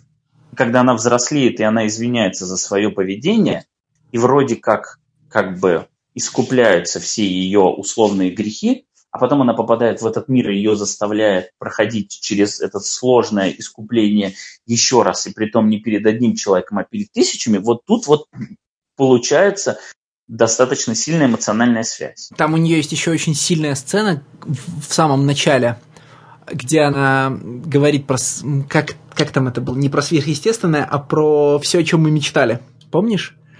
А, значит, мне 42, и, значит, и Значит, и мои Power Fantasy в том, чтобы выплатить ипотеку, чтобы да. значит, родители заткнулись насчет детей, и может быть, ну может быть, написать с больших букв, ну типа, наконец написать с больших букв The Book, да? Ну это типа за пределами, за пределами возможного практически. Ну, нам, конечно, не 42, и мы еще не знаем, видимо, как это, но... Нет, здесь, конечно, все проговаривается достаточно четко про столкновение реальности, да, фэнтезийного выдуманного мира и того, как мы мечтали в детстве и к чему все это привело, без вопросов. Эм, и ну, это к тому, что в пятом выпуске тебя совершенно не удивляет то, что происходит с главными героями, что внезапно возникает конфликт, и кто-то не хочет оттуда уйти. Притом среди тех, кто не хочет уйти, даже те, у кого вроде как все замечательно. Да, потому что есть вот этот дурак, который вроде как дурак, но который лучше всех устроился, потому что всегда ко всему как-то проще, поверхностно относился. В общем-то, он даже он не хочет возвращаться в реальность, потому что фэнтезийный мир, вот ты сам его лепишь и сам делаешь все, что хочешь. Я, по-моему, уже рассказывал в подкасте когда-то, но прозрачность происходящего – это же часть важ... важная часть творческого метода Гиллена. Он сколько-то лет назад где-то писал значит, следующее, что дескать, как бы ты ни писал в твоем представлении прозрачно и явно вещи, о которых ты хочешь говорить, читатели их все равно игнорируют и ничего не видят. И говорит он, я раньше задумывался, а зачем э, Грант Моррисон в интервью начинает рассказывать, про что на самом деле его комикс, разжевывать подтекст и указывать, ну, значит, на сквозные темы, вот на это все. В общем, объяснять, что нужно прочитать в комиксе. А потом я понял, что читатели там, типа, без этого все равно игнорируют, что бы ты ни написал. Это, правда, был Гиллен в те времена, когда он только-только из Марвела уходил, и, видимо, это была сильная фрустрация. В общем, говорит он, читатели никогда не обращают внимания на твой подтекст, и у тебя есть два варианта. Либо ты э, про все рассказываешь прямо там в бэкметтере или статьях, или ты начинаешь, типа, объяснять подтекст в самом комиксе. И, видимо, вот он с годами пришел к тому, чтобы объяснять подтекст напрямую во, во всем, напрямую, да? В Викдиве все равно это довольно туманная штука. Даже там, где он говорит, есть известный кадр из Викдива, где э, вот он перезаряжает пистолет и говорит, и в этом месте подтекст превращается в текст. Но там все равно ты постоянно чувствуешь, что очень много вещей каких-то осталось на подтекстах, лезешь в бэкметтеры, лезешь в комментарии автора, где в надежде, что он все разжует. И он даже там не все разжевывает. У тебя есть постоянное ощущение, что Гиллен гораздо умнее тебя, и ты не можешь за его мыслью угнаться. А вот э, Дай или, например, Uber, или, кстати, Питер Кеннон, ну, надо подождать, возможно, возможно, все не так просто. Это комиксы, где Гиллен прямо со страницы рассказывает. Это история вот про это. Э, персонажи чувствуют вот так. Э, драма происходит вот здесь. Смотри, не отвлекайся, все будет понятно. Чувствуешь себя комфортно, потому что я регулярно читаю там, условно умные комиксы, чувствую себя дураком, а тут автор делает все, чтобы ты дураком себя не чувствовал. Приятно. Не, ну Гиллин в этом плане совершенно повернут, потому что ни у кого больше вообще нету таких подробных аннотаций к своим собственным работам. И это, это началось, по-моему, еще на Young Avengers, то есть до того, как он ушел с Marvel. Потому что на Young Avengers он уже разбирал там, выпуски, музыкальные инспирации, ну, и прочее, прочее, прочее. А потом просто это перешло уже в стандарт. Вот вы читаете мой комикс, а теперь, пожалуйста, прочитайте и к нему компаньон. Ну, понятно, откуда это берется, да, учитывая, что он был как бы игражуром, и он всегда очень любил пописать и рассказать. Вот. То здесь его просто... Но он отчасти все-таки рассказывает, рассказывал всегда не все, я уверен, что все его не, ну приколы... Все это уже совсем, это же, понимаешь, это обесценивание работы. Ну, то есть Гиллин тоже не дурак, да, он понимает... Не, ну ты же отчасти хочешь, чтобы все, что ты вкладываешь, было найдено, да, чтобы читатели поняли. А читатель, ну, как бы, читает в спешке пять номеров перед тем, как записывать подкаст, и все проходит у него мимо, значит, э, влетает в одно, да, влетает в другое. Все верно, все верно. Прав. Я к, тому говорю, я к тому говорю, что, например, мне кажется, что когда Гиллен аннотировал свои марвеловские работы, он ведь это делал э, он, скажем, пропускал все места, где он отпускает шпильки в сторону Марвела, потому что нельзя же так с начальством. Я уверен, что все его шутки про Грега Лэнда в комиксах про Железного Человека не откомментированы, да, как шут, типа, это шутка про Грега Лэнда. Хотя я вот часто вспоминаю их, да? И точно так же, когда он, скажем, пишет э, бэкметтеры к выпускам Uber, он ничего не пишет про... Ты прям, когда читаешь Uber, ты понимаешь, что он э, знает, что работает на динамит, знает, с кем работает, и делает динамитовский комикс по запросу. Но он же в бэкметтере не пишет, вот там Канаан Вайт стал, короче, рисовать сиськи на полстраницы.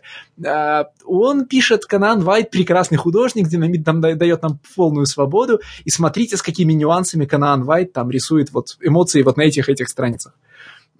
В этом тоже, наверное, есть какая-то внутренняя, э, я не знаю, как это назвать. Цензура. Нет, ну вполне осознанная, конечно. Ну, то есть ты не будешь э, рубить сук, на котором сидишь, и вполне себе нормально, что ты не все выкладываешь. Но в, в любом случае мы не ждем, да, это было бы совсем абсурдно, и дело тут даже не в цензуре, а в том, что ну, не может автор брать, зашивать так много, а потом брать и рассказывать тебе это. Это, это никакого, никаких усилий для читателя не остается. Мне кажется, что в такой ситуации не может быть реакции, когда читатель такой, вот я сейчас буду все искать, я сейчас все сам найду, а потом сверюсь с автором и посмотрю, вот, вот где я что-то упустил. Или, может быть, я все считал. Мне кажется, что люди только разлениваются в такой ситуации и думают, окей, сейчас я быстренько прочитаю, а потом вот начнется мякотка, когда вот он меня возьмет за ручку и начнет водить по страничкам. И этой серии как по страничкам водили, вот мы вспоминали в прошлый раз, Transformers vs. G.I. Joe. Когда нас по панелькам водили и рассказывали, а вот вот это вы заметили? А вот вот это. Тут, конечно, другого толка вещи, да, то есть тут не по текст, а вот пасхалочки разные. Но, тем не менее, это из той же области подход. А с другой стороны, чита... Э, где надежда, что читатель сам начнет искать? Вот в случае с Даем, да, смотри, э, он же в бэкметтер не помещает объяснение подтекста истории. Он объяснение подтекста помещает прямо в саму историю. Главный герой, слэш главная героиня говорит, тут все про то, что мы не можем вернуться домой. А, значит, а вот на самом деле эти герои, значит, мои друзья чувствуют себя так-то. А в Бэкметтере он рассказывает тебе про свою, значит, юность с настольными ролевыми играми, про то, как он разрабатывал персонажей, про его отношения с Толкиновским эпосом. А, но если в этих, ну, как бы... Если он всего этого не будет рассказывать, где читатель, который будет копать? Понятно, что Гирана Гиллина или там Элла Юинга или там Алана Мура Э, смотрите наши предыдущие выпуски, да, мы берем и раскапываем сами до большой глубины. Но вот что было бы, если бы э, знаешь, если бы у первых читателей Алана Мура не закралась мысль, что нужно его э, читать внимательно и распаковывать.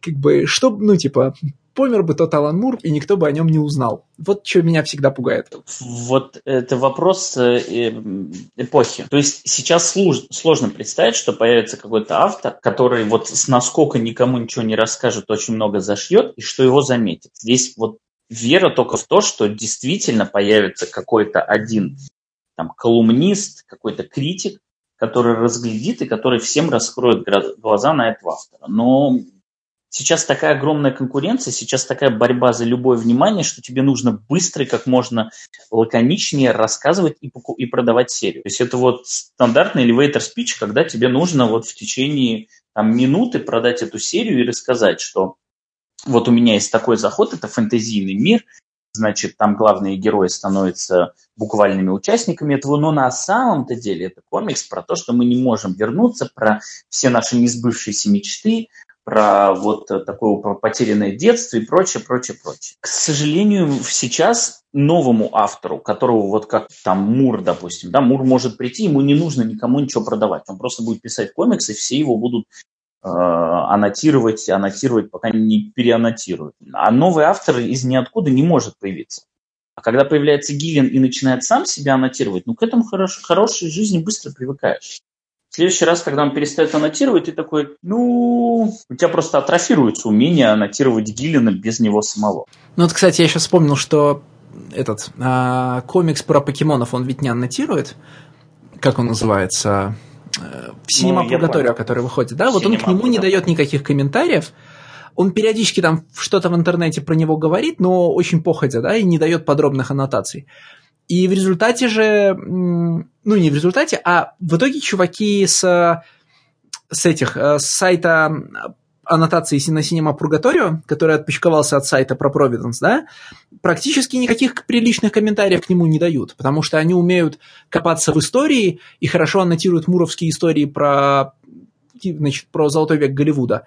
А в истории видеоигр они секут далеко не так, как Гиллен, и просто, ну, значит, не врубаются, что происходит, видимо. Поэтому дают самые простые поверхностные там примечания. Ну, вот это яркий пример того, как э, Гиллен подсадил всех на и, иглу того, что он сам все разжевывает, а когда он перестает это делать, э, люди отказываются жевать. Просто они привыкли к тому, что им кладут уже еду, которую надо глотать.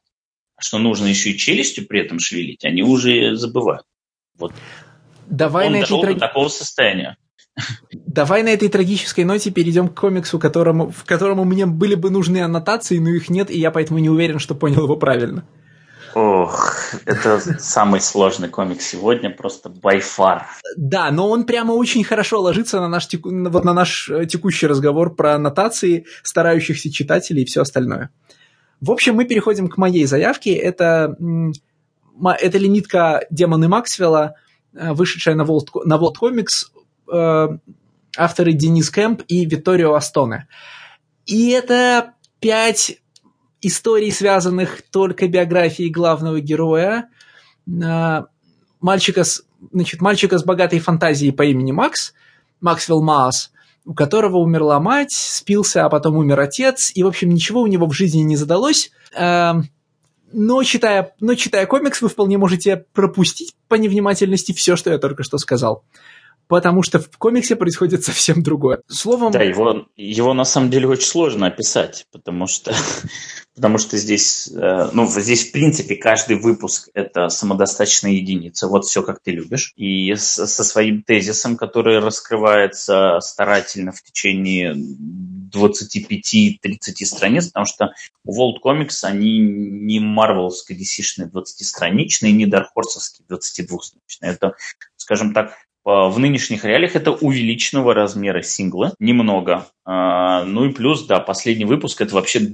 две истории в одной, и я, честно говоря, этого приема не понял, хотелось бы сразу с ним разобраться, прежде а чем... А у них просто были какие-то у них были какие-то проблемы с выходом серии, и это просто два номера. В смысле, а, она была заявлена на пять... Смотри, она была заявлена на пять номеров, а потом выпуск, выход четвертого номера несколько раз отложили на месяц, а потом объявили в новых солиситах, что он выйдет сразу четвертый и пятый под одной обложкой. Все, тогда понятно. Я просто думал, что, возможно, я что-то упустил, и этот выпуск не мог выйти как два отдельных номера, и что вот он обязательно должен был быть как одной единицы. Но я для себя этого не нашел, поэтому удивился. Тогда все логично. Волтовские комиксы восхищают меня тем, что они занимаются графической поэзией, да, вот мы уже читали «Глубокие корни», теперь мы читаем «Демонов Максвелла», э, там каждый, вот авторы, которые идут в Волт, каждый раз делают что-то, чего ты от нормальных комиксов не ждешь. Странных сочетаний, эстетики и сюжетных линий. Ну, блин, второй номер «Демонов Максвелла» начинается так, как будто первого не существует, рассказывает о других персонажах в другом мире, и если там, и если ты напряжешься, ты в конце номера поймешь, как он связан с первым, а, а если не поймешь, то выяснишь только в третьем номере, и не, кто не, еще не, может на это там пойти? В конце, там в конце это скажут все-таки. То есть, когда появляется персонаж, ты можешь предположить, кто это, но в конце, даже если ты не понял, там вот буквально на последней странице расскажут, кто это был. Прям произнесут имя, и ты все свяжешь. Ну, пойдем с самого начала. Ты, конечно, Стас, понимаешь, в какой момент я захотел заявить этот, этот комикс в подкаст. Прям конкретную страницу? А, в принципе, ты знаешь, можно и конкретную страницу назвать, на самом деле. Блин, это интересный челлендж, если бы ты мне, меня перед подкастом вот. Дал бы искал, попробуй догадаться, я бы с удовольствием покопался. Ну, ладно, не будем, значит, делать аттракциона. А, последняя страница первого номера до эпилога. Момент возвращения Макса, а, значит, с другой планеты. Ну, где он открывает, открывает двери, выходит в красном свете. А, ну, та страница, которая заканчивается словом «murder», да? Ну, да. murder, убийство. И это же настолько законченная цельная история, которой ничего вообще не надо, можно было не добавлять, да? Вот э, не бывает сейчас ваншотных комиксов, только, ну, то есть только большие журналы типа хэви металла.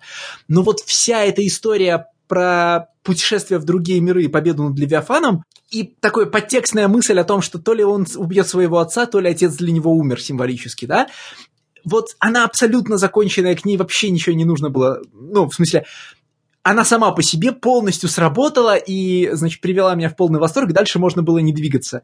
И, в общем, я заявил этот комикс, еще не зная, что будет в следующих номерах. Потому что, ну вот, настолько же, насколько же она цельна это. Э, да, первый номер, наверное, самый лучший и больше всего мне понравился. Он еще прекрасно, особенно прекрасно лег на то, что я обсуждал, рассказывал в части для патронов. Это манга Берсерк, потому что он прям вот если ты более-менее помнишь, что он прям очень похож на Ориджин Гриффита, главного антагониста Берсерк. Да, да. И тут прям, тут вот, вот эти вот э, боги, которые его взращивают, чтобы потом съесть, он очень, очень похож на Годхенд, который был Гриффита. Э, вот это желание, что у меня когда-нибудь появится своя планета и свой мир, это тоже то, что движет Гриффитом.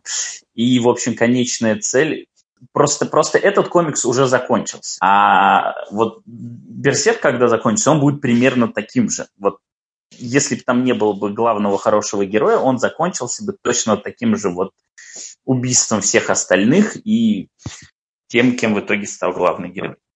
Да, он очень классно сделан, потому что тут возникает необычный контраст. Мы от главного героя не ждем такого резкого поворота в тот момент, когда он переигрывает тех, кто им манипулировал. Вот в тот момент, когда он разгадывает смысл происхождения Левиафана и этого Левиафана побеждает, делает своим союзником, вот этот очень крутой поворот. Но, честно, мне комикс понравился еще на тот момент, когда, ну, это дешевая штука, но когда он назвал всех своих зверушек философами, ну, именами великих философов. Вот, это было достаточно... Зверушки вообще классные. Я хочу другую серию, в которой, э, которая была бы как начало первого номера, э, где не было бы всех вот этих масштабных тем и фантазий главного героя, а просто были бы, ну, знаешь... Э, как вот эти, как э, фантастические выпуски Кальвина и Гоббса, где он, я забыл, как зовут его альтер который путешествует в космосе. Э, ты не помнишь? Нет, не помню. Ну вот детектива зовут Трейсер Буллет, а космонавта зовут Кэптейн... Неважно. Э, стал бы, ну вот, главный герой маленький мальчик с бластером и его верные плюшевые игрушки, которые путешествуют по, по далекому космосу и сражаются с Левиафаном, это само по себе комикс, который я бы читал, наверное, 20-30 номеров. Ну, этот комикс действительно начинается как такое классное детское чтиво. То есть вот буквально он начинается как хороший комикс для детей, где главный герой, он Э, не просто какой-то эскапизм, да, тут еще на этот, на этот момент не поднимаются тяжелые темы побегства от реальности и от пьющего отца, а вот, вот класс, он со своими игрушками фантазирует и попадает в фантастический мир. И я подумал, что, блин, Леша, кажется, предложил достаточно прикольный, хороший детский комикс, а потом, потом, потом все очень слишком, очень сильно изменяется. А почему вы говорите, что это все фантазии? Ну, смотри, ты когда начинаешь читать этот комикс, а, ну, да, у тебя да. нет четкого это, понимания. Это Я похоже, вот... да, это какой аутизм, эскапизм и так далее. Согласен. Но это до пятого номера продолжается. Вот пятый номер расставляет все на свои места, и получается, что все это правда. Почему?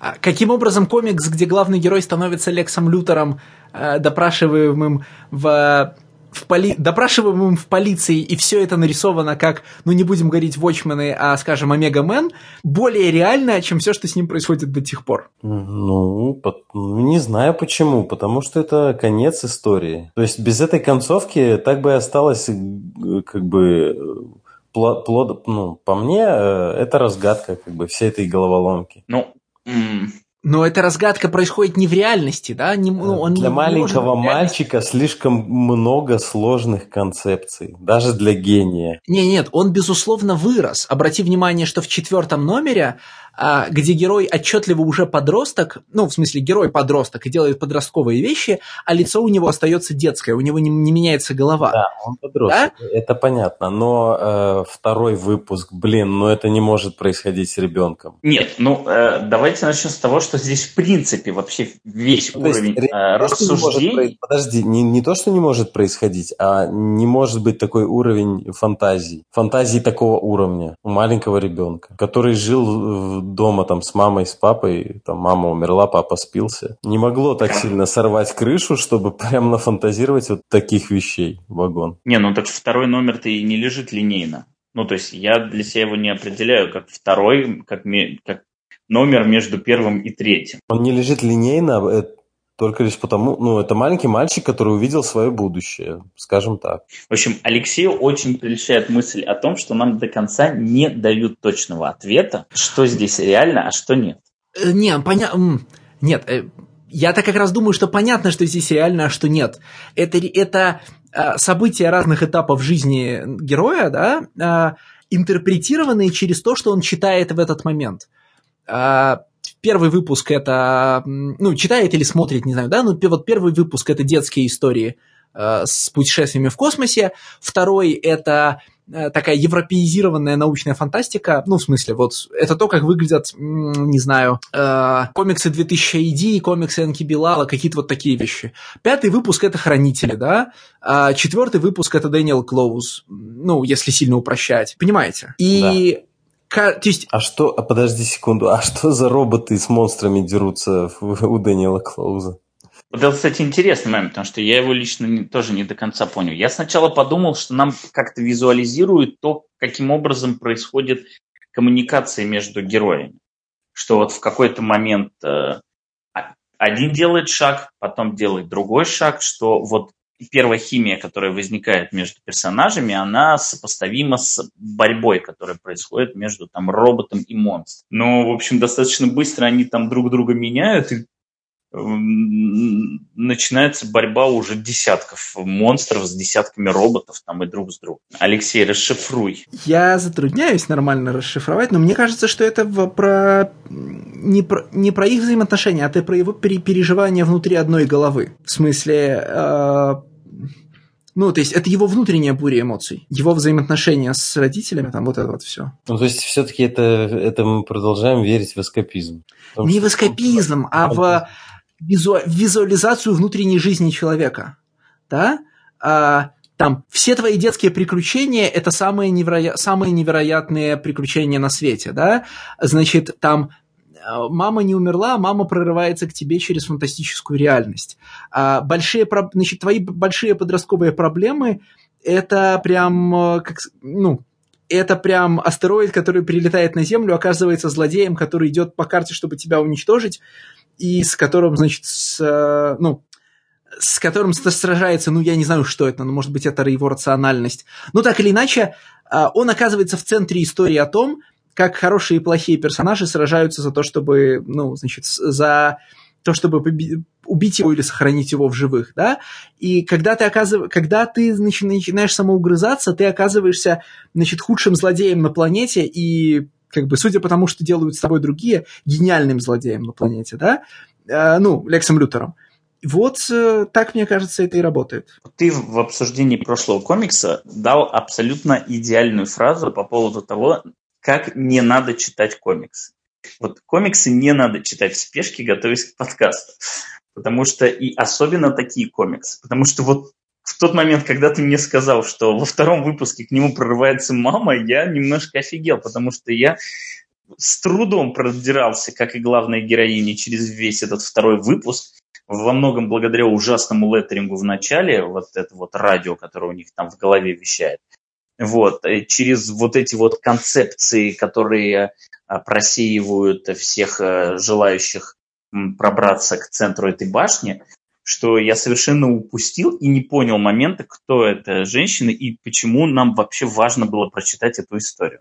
Сейчас Но мы же, сказал, мы и... же это понимаем в конце. Она говорит, э, я хочу вернуться к своей семье. Ладно, допустим, это гипотеза. Я, это моя интерпретация второго номера. Я не уверен, что она правильная. Я вообще переживаю очень за эту серию, потому что э, я интуитивно во многих местах чувствую, что происходит, в смысле, что все это значит. Но э, расшифровки такие вещи не то чтобы плохо поддаются, а, знаешь, ну, как только ты вот садишься и начинаешь говорить, скажем, про, там, про какую-то страничку, ну, не в Максвелле, а где угодно, вот здесь, значит, красного цвета напустили, чтобы показать нам, значит, что герой чувствует опасность. А вот увядающие цветы у него на подоконнике, значит, означают увядание его надежд на лучшую жизнь. Ты чувствуешь себя как в том анекдоте, когда, что имел в виду писатель, занавески были, мать его, синие.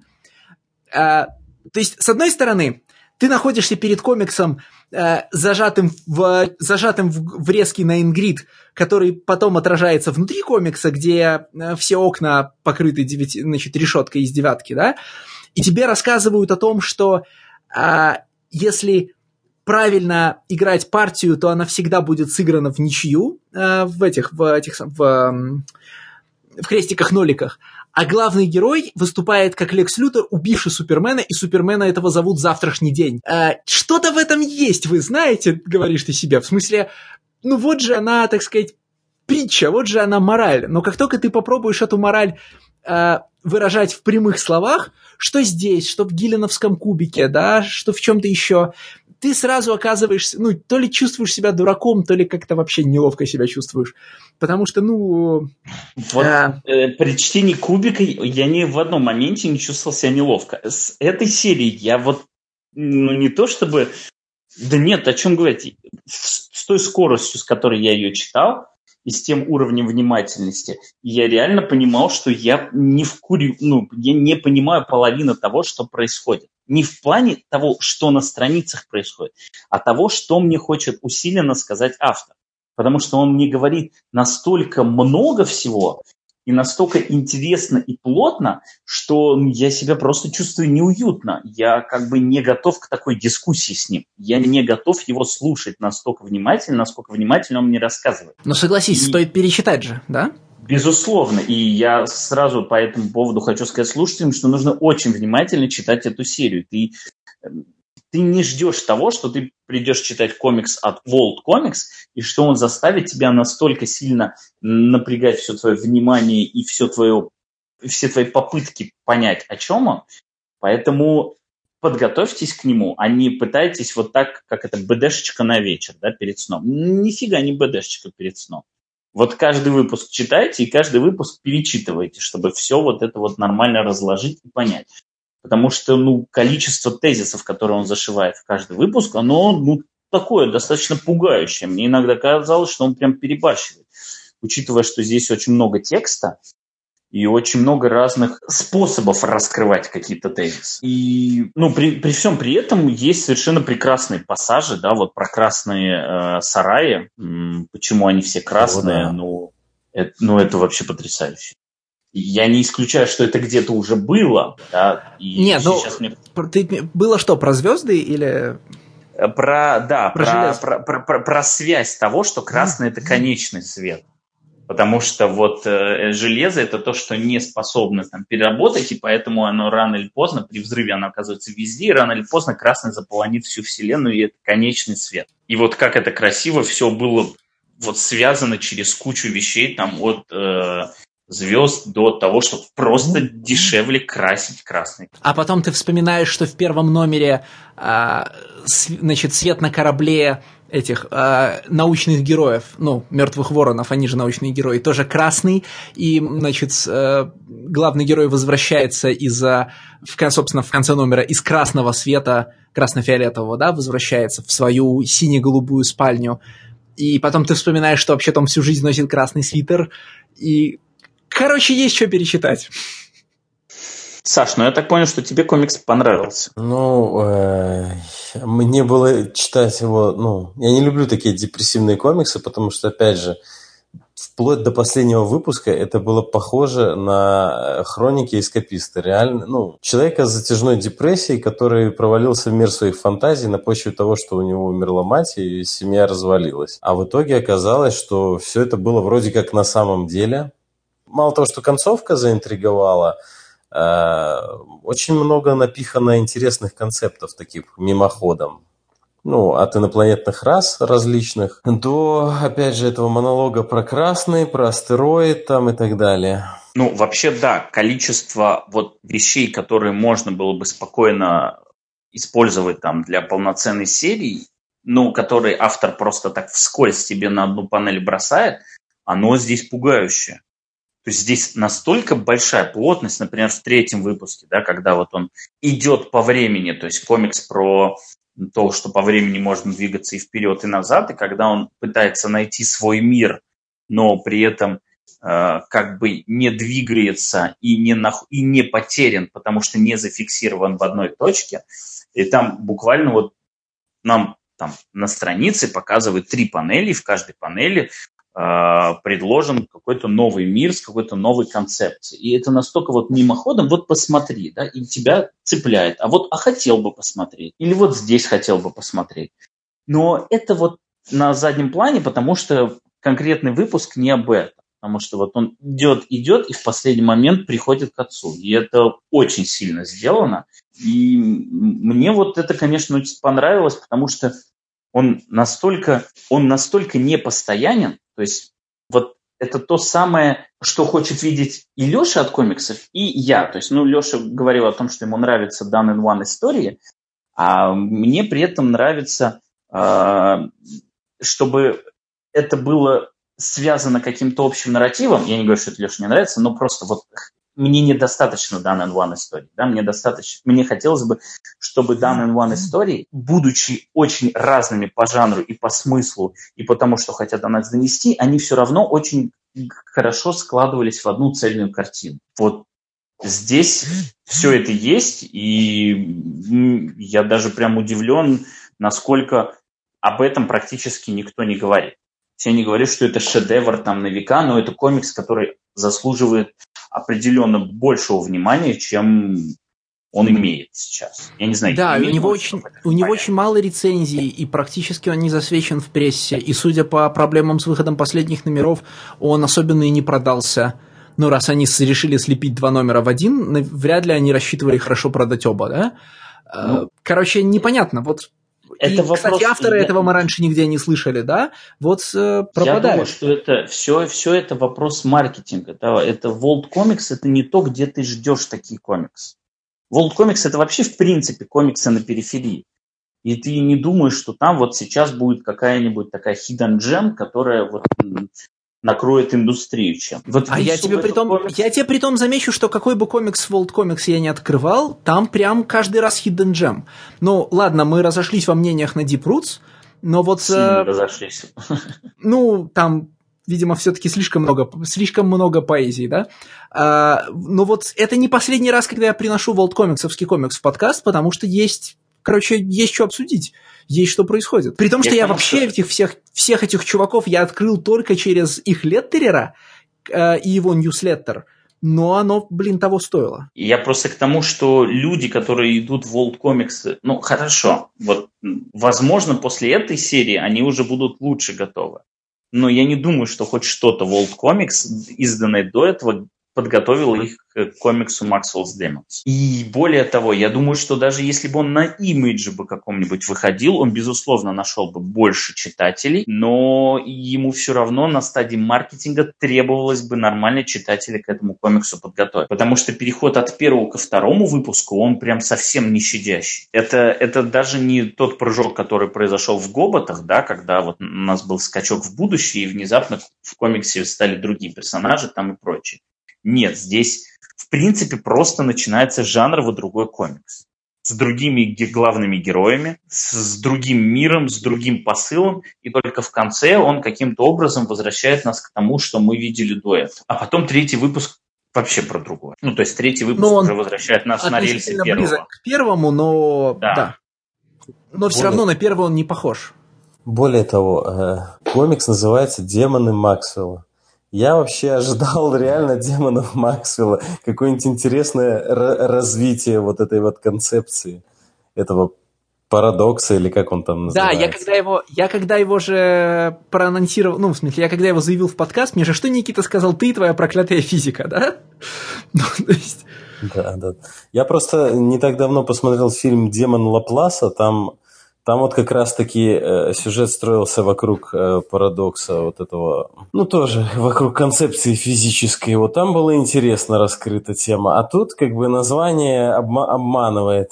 Не, ну в данном случае как бы демоны это ну буквально вот все, все, все те мысли, которые у тебя в голове. То есть нам комикс показывает. Понятно, это понятно, ну, да. но это же э, как бы, ну, это же устойчивое выражение. Все равно ожидалось что-то близкое к оригинальному словосочетанию. Ну, бог с ним. А, а есть какие-нибудь идеи насчет очков главного героя? Того, что они прямоугольные? Да.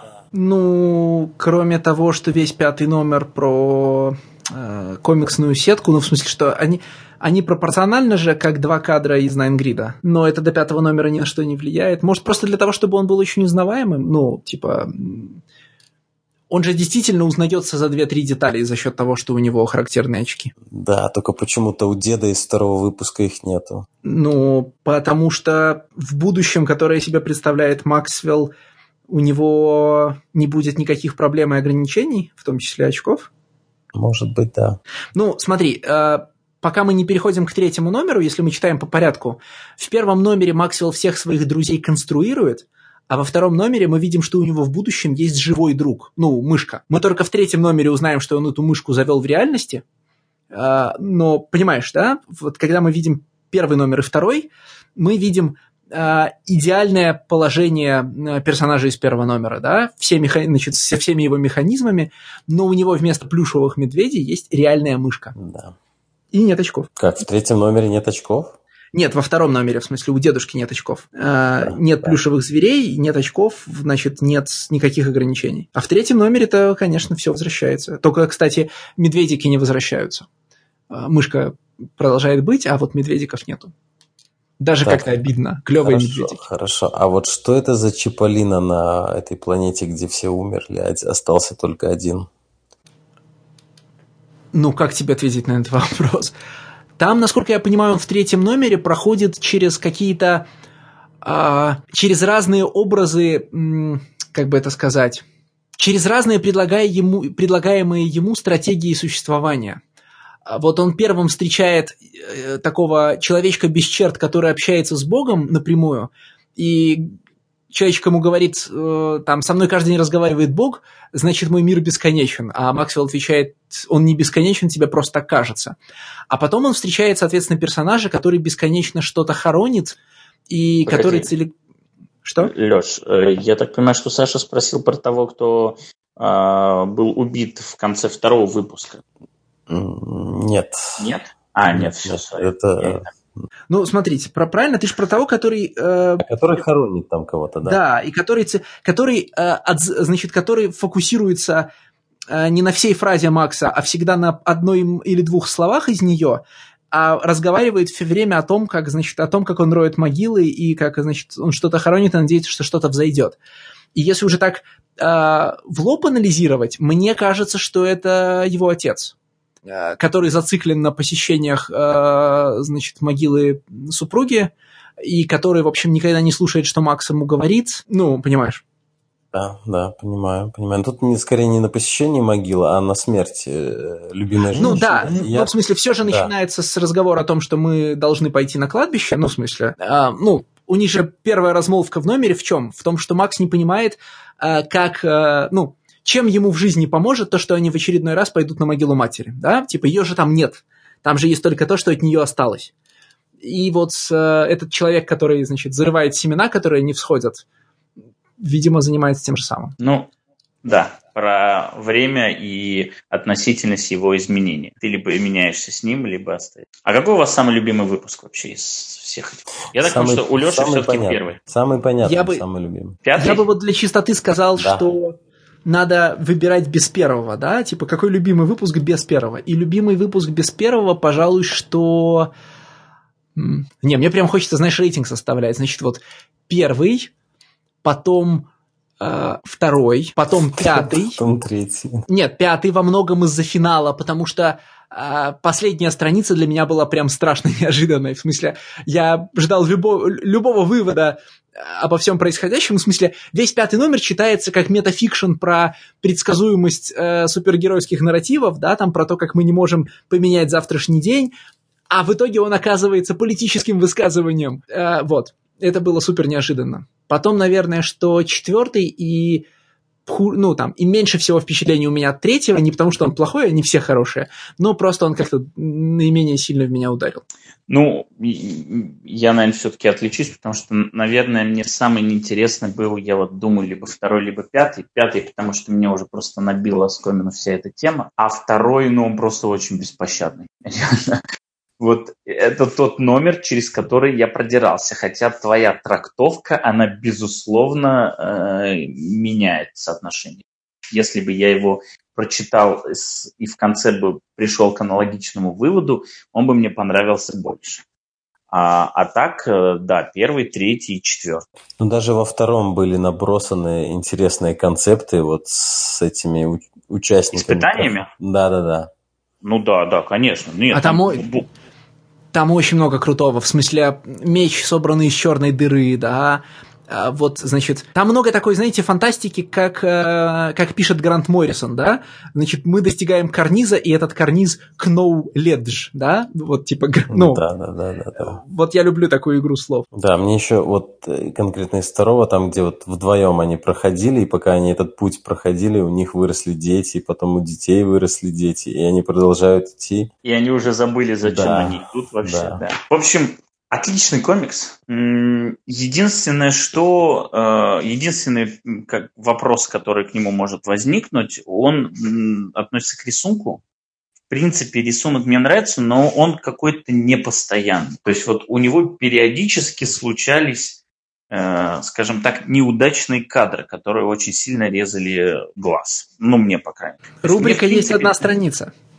Но тут даже не то, что одна страница. Нет, если я сейчас полистаю, я найду больше. Дело, дело даже не в одной странице, а в конкретных панелях. Вот. Э, но мне, в принципе, нравится покраска, да, которая и тот метод покраски, который выбран для этого комикса. Он какой-то такой вот зернистый она, что ли, и приглушенная палитра, то есть вот, я не знаю, это выглядит как какой-то фильтр, который накладывается.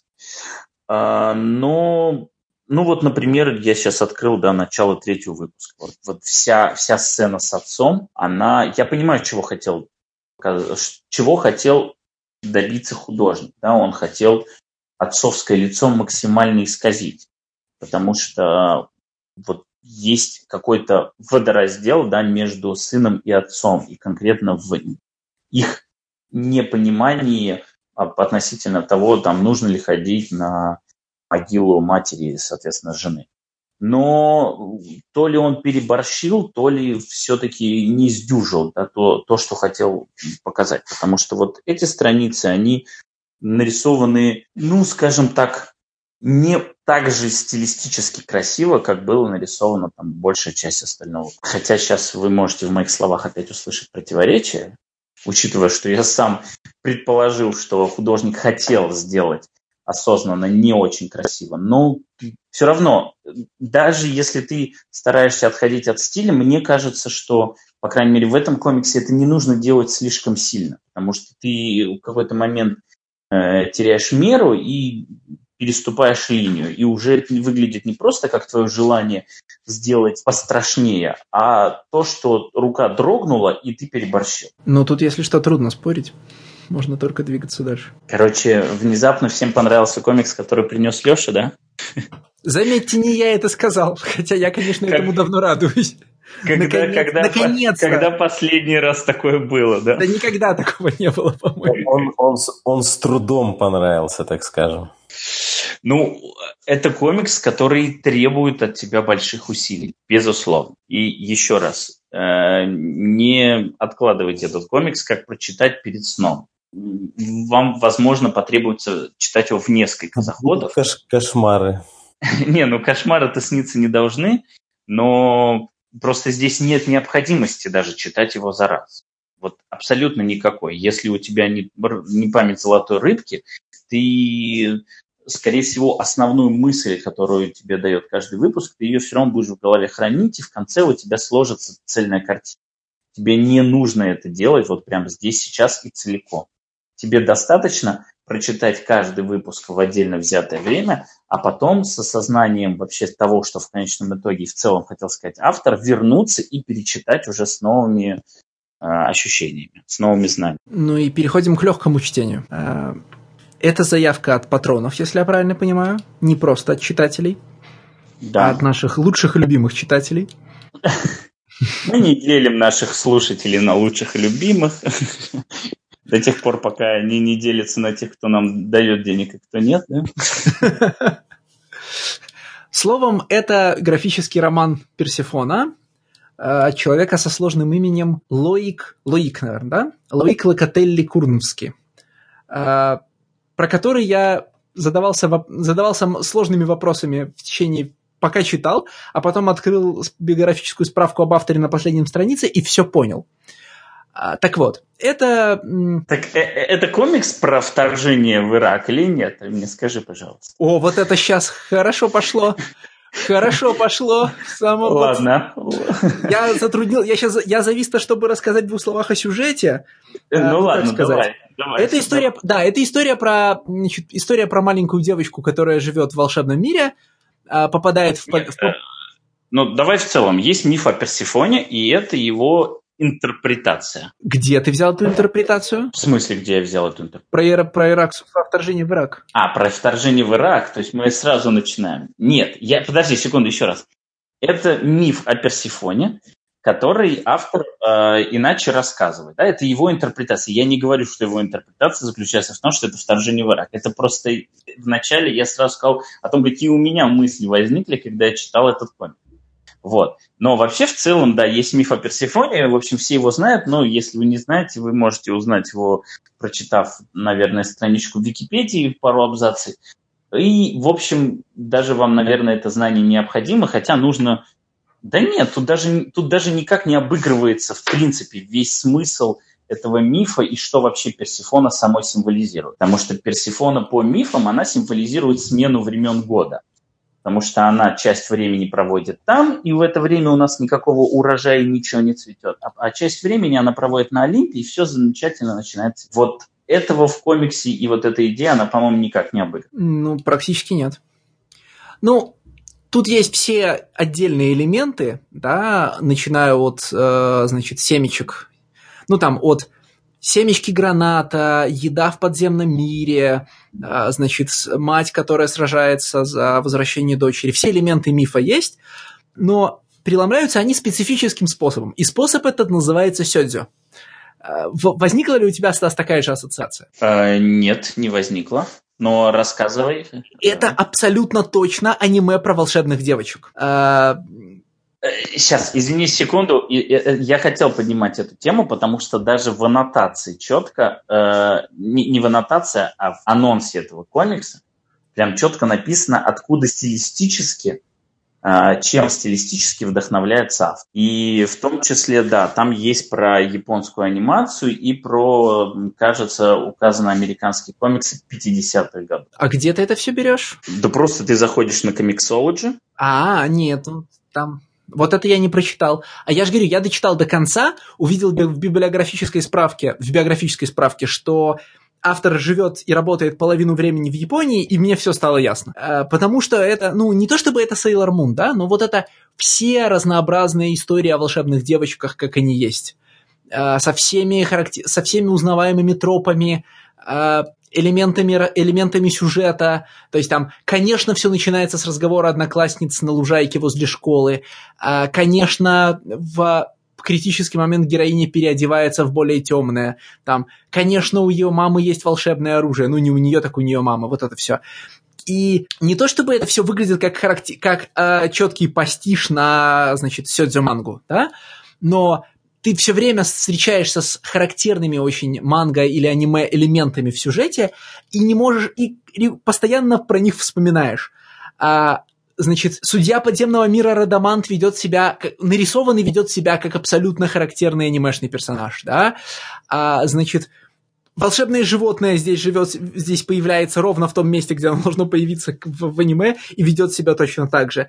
То есть ты не можешь назвать конкретный источник или конкретную сюжетную структуру, которую заимствует автор, но ты на каждом этапе натыкаешься на то, что ты точно видел, что его вдохновляло. И ты прям это точно узнаешь. Во всем, кроме визуального стиля, который, конечно, ну, насквозь... Э, мы, для меня он кажется насквозь французским, и сильнее всего он мне напоминает... Как назывался этот роман про спелеологию, который мы читали год назад? А, про, о господи, Сатания. Сатания, Сатания да. Вот мне показалось очень похоже. И не только в отношении э, визуального ряда как э, линии цвета, но и в, в, в подходе к тому, на чем сосредотачивать внимание в рисунке. Потому что э, Персифона – это на удивление роман не о персон... Ну, с точки зрения рисунка, это на удивление роман не о персонажах, а о пейзажах. И раз за разом автор сосредоточивает твое внимание на видах городов, даже в те моменты, когда ты, в общем-то, должен следить за героем. Ну, я соглашусь. Вообще, в принципе, у рисунка какое-то уникальное свойство. То есть ты на него смотришь, и тебе кажется, что ты кучу раз его видел, но ты не можешь прям вот буквально как, знаете, он похож на все и ни на что. То есть ты не можешь прям буквально булавкой ткнуть и сказать, вот, вот он выглядит как тут, ну, как мы обычно любим делать. При этом ну, мне, например, то, как художник работает с задним планом, да, как он работает с э, таким избыточным, небрежным штрихом, он мне вообще напомнил Гая Дэвиса. Не то, как нарисованы люди, да, а вот именно как нарисованы города, как нарисован бэкграунд, как вот где-то есть у него этот активный штрих, где-то он отделывается двумя неаккуратными линиями. Прям вот вернул меня во времена первого цикла БПРД. И, и вот ты сейчас про Кировской дуэт, да, вспомнил. Да, действительно, даже в данном случае, возможно, даже техникой похоже не только вот то, о чем ты говоришь а буквально тем, как персонажи нарисованы. То есть смотри, у тебя то же самое ощущение от рисунка, что у меня от сюжета. Ты все время это, тебе все время кажется, что ты это где-то видел, но ты не можешь указать конкретные заимствования. Um, Смотри, я вот по сюжету у меня тоже нет иллюзий по поводу того, что здесь что-то новое и необычное. Я просто не, не настолько много посмотрел там той же самой японской анимации, именно сериальной, да, чтобы сказать, что вот, вот, вот, вот, вот, да, все эти тропы очень легко считать. Но я достаточно уже прочел манги, а это там, я не знаю, по пальцам двух рук прочесть, чтобы вот считать все вот эти моменты, когда э, происходят смешные э, комментарии персонажей, находящихся на втором плане. Э, когда кто-то вдруг себя вел одним образом, потом он внезапно меняется, и кто-то там сзади говорит, о, that nerve, типа, да как он посмел. Ну и как-то все это комично отыгрывается. Или когда у главной героини от того, что она впечатлилась э, увиденным, внезапно там звезды в глазах появляются. Это прям вот чистые такие мангашные э, техники, назовем так, да, мангашные приемы. А с другой стороны, я соверш... вот где-то с середины романа отчетливо, значит, ждал знал, в чем будет подвох, ну, то есть я не знал, кто будет автором подвоха. Кто автор подвоха, я понял ровно в момент, когда э, Диметра явилась в подземный мир вместе с э, этим советником Митрой. Вот тут в этот момент ты четко понимаешь. Потому что сюжет, который развивается, это э, узнаваемая сюжетная структура, в конце которой злоключение, причиной злоключения героини должен стать старший мужчина и его дьявольский план. Это довольно традиционная для Сёдзо структура. А, она есть, ну, там, понятно, что эталонно, она есть в той же Утене, про которую я не буду затыкать, я не затыкаюсь прям как про доктора Кто. А? И как только появляется из ниоткуда фактически, а, значит, Канцелман Митра, ты понимаешь, да, вот он во всем виноват. Вот прямо наверняка все делается по его плану. И так и оказывается. То есть ты, конечно, в финале этих э, гигантов не ждешь, ты не знаешь, что будет в Тартаре. Ну, впрочем, как это? Сейчас я так сказал. Ты не ждешь, что в Тартаре будут гиганты, сказал я сам себе и подумал, о, как у меня все уже запущено в голове. Ну, то есть до какой степени надо забыть древнегреческие мифы, чтобы такую фразу сказать. А, но в целом ты точно знаешь, что причиной значит, всех проблем явно является старший мужчина, и раз это не Радамант, то это Митра. Давай я тебе расскажу про про мой опыт от чтения, почему и где я увидел то, что я увидел. Ага. Вообще меня смутило сразу в том, что у них, э, э, ну скажем так, сначала меня смутило флаги, которые были четко показаны. Флаги вот этого надземного королевства, он прям практически американский. То есть он такой же полосатый, единственное, там нету э, скольких там, 51 или сколько там звезд. Вот. А флаг подземного царства, он э, с, очи- с очевидным, понятно, не единственным серпом, но этот серп там каким-то образом присутствует. Мне сначала совсем поклонил, думаю, господи, мы опять что ли сейчас холодную войну тут будем рассматривать. Но нет, здесь скорее сразу же навелось вот на то, что это что-то м- от э, а, арабов э, вот, э, вот в ту сторону. Да? Ну, просто это чисто на уровне ассоциаций. Потом там буквально миссия верхнего мира заключалась в том, чтобы всех вот этих вот нецивилизованных жителей подземелья научить, как жить и построить там демократию. То есть она буквально, но при этом спускаясь, они сами понимают, что они в итоге привносит. То есть рассуждение главной героини – это буквально рассуждение любого американского солдата, который трезво смотрит на то, что он делает, э, на, там, вторгаясь в Ирак. Да, то есть насколько он скорее ломает, чем что-то строит. Когда он говорит, что мы-то думали, что мы идем сражаться со злодеями, но сами поняли, что кто здесь злодей. Потом пошли совсем странные штуки, но единственное, тут моя логика уже сломалась, потому что я немного не уследил за хронологией, когда нам рассказали, почему и кем стал Аид. Тут я вообще начал приглядываться, что он буквально стал игилом, потому что я подумал, что это одно следует за другим, а, ну, то есть поменял порядок неправильно. То есть как будто он сошел с ума и ударился в какой-то, э, я не знаю, фундаментальную религию, в радикальную, уже после поражения. Я подумал, что вот это породили они буквально такие террористы.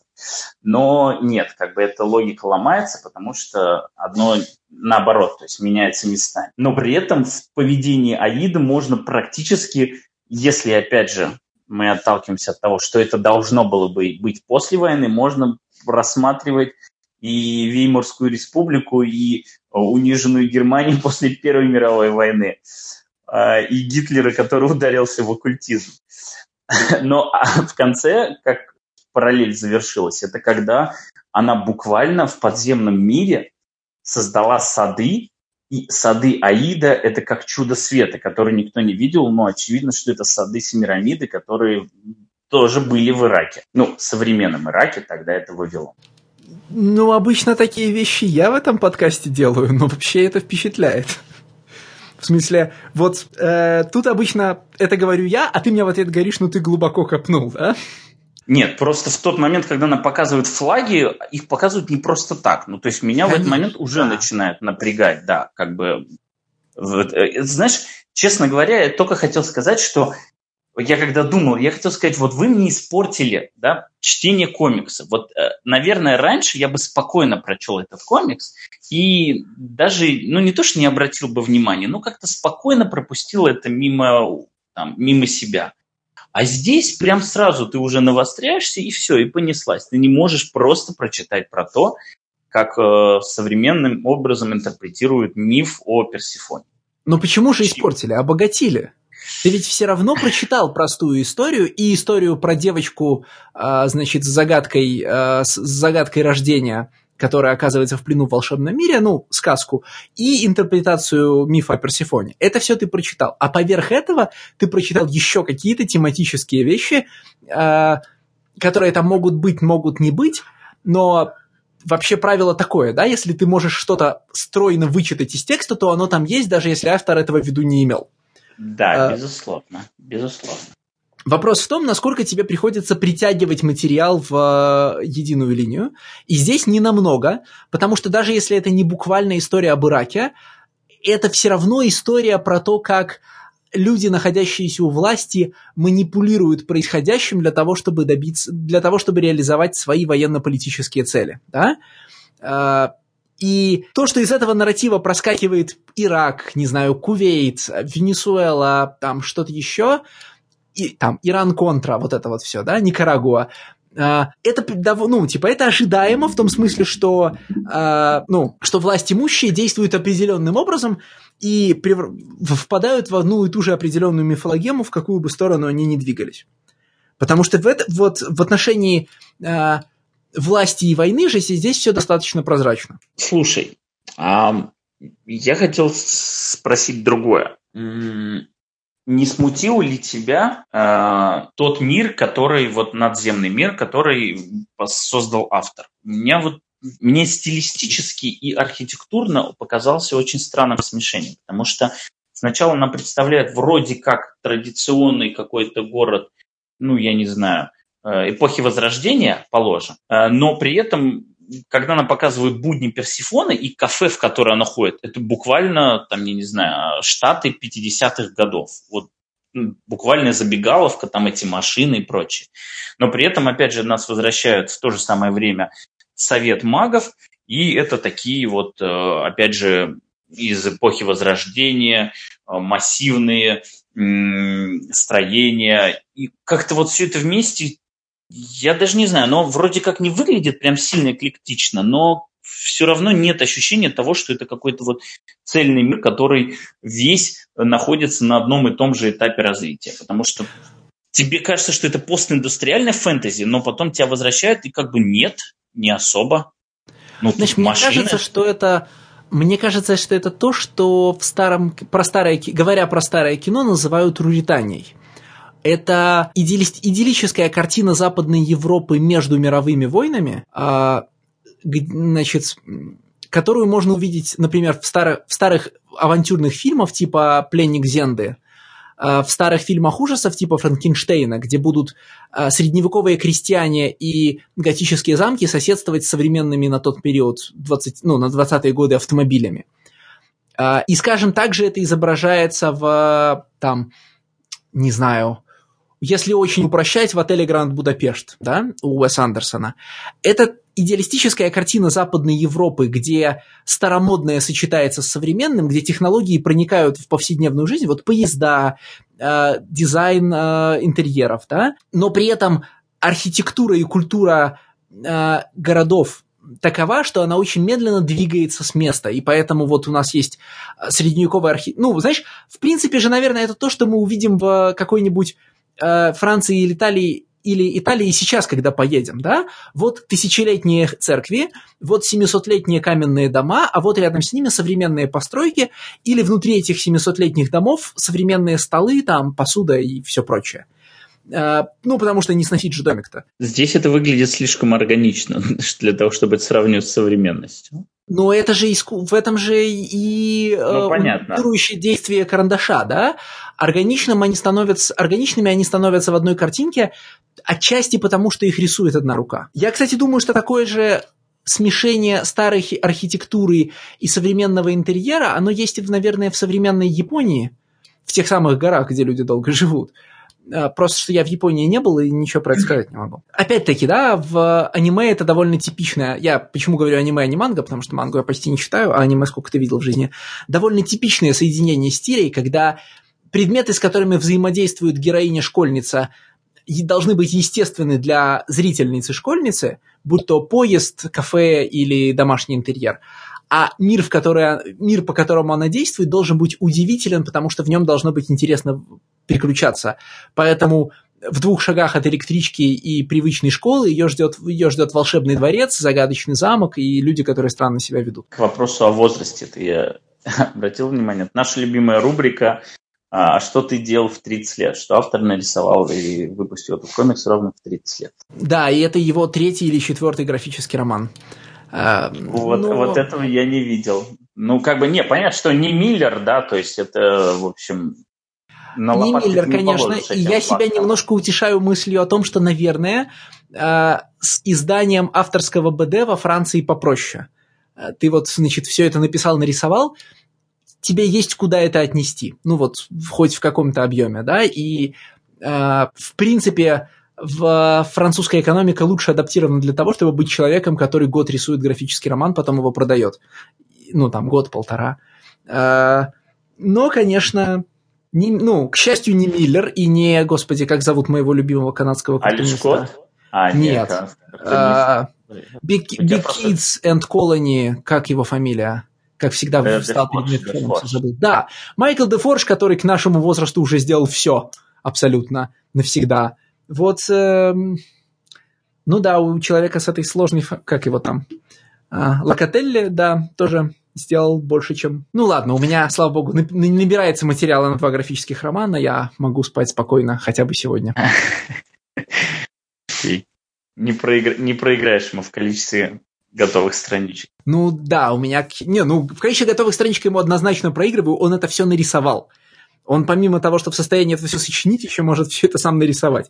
Но вот, знаешь, как бы там, э, значит, э, залью слезами свои два хардкавера и утешусь. Как-то так. А Ну, потому общем- что а- а- об Фрэнка Миллера утешиться невозможно. Фрэнк Миллер вот всегда с тобой, всегда напоминает. Ну, там уже все, как бы ты уже проиграл гон. Да, это да, не то, да, что, конечно. не то, что к 30 годам у него преимущество, а потом ты его можешь нагнать. Нет, ну все.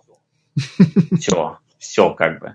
Ты проиграл гонку, ты еще не начал, а он ее уже выиграл. Как бы, ну, к сожалению, к сожалению, даже, даже стартовать, наверное, нет смысла, если ты хочешь его догнать.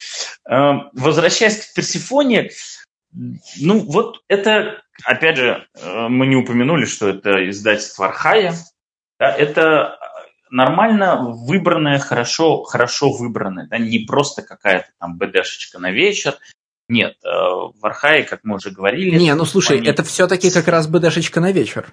Это хорошо Ну- выбранная архаи работа, но вот это прямо э, олицетворение моего жанра БДшечка на вечер, Персифона. Да, Нет? ну хорошо. Ну, э, мне кажется, это поинтереснее БДшечка, чем та, которую ты в самом начале про- проносил. Э, Ты помнишь про... Я уже не помню, как она называется. Про мальчика.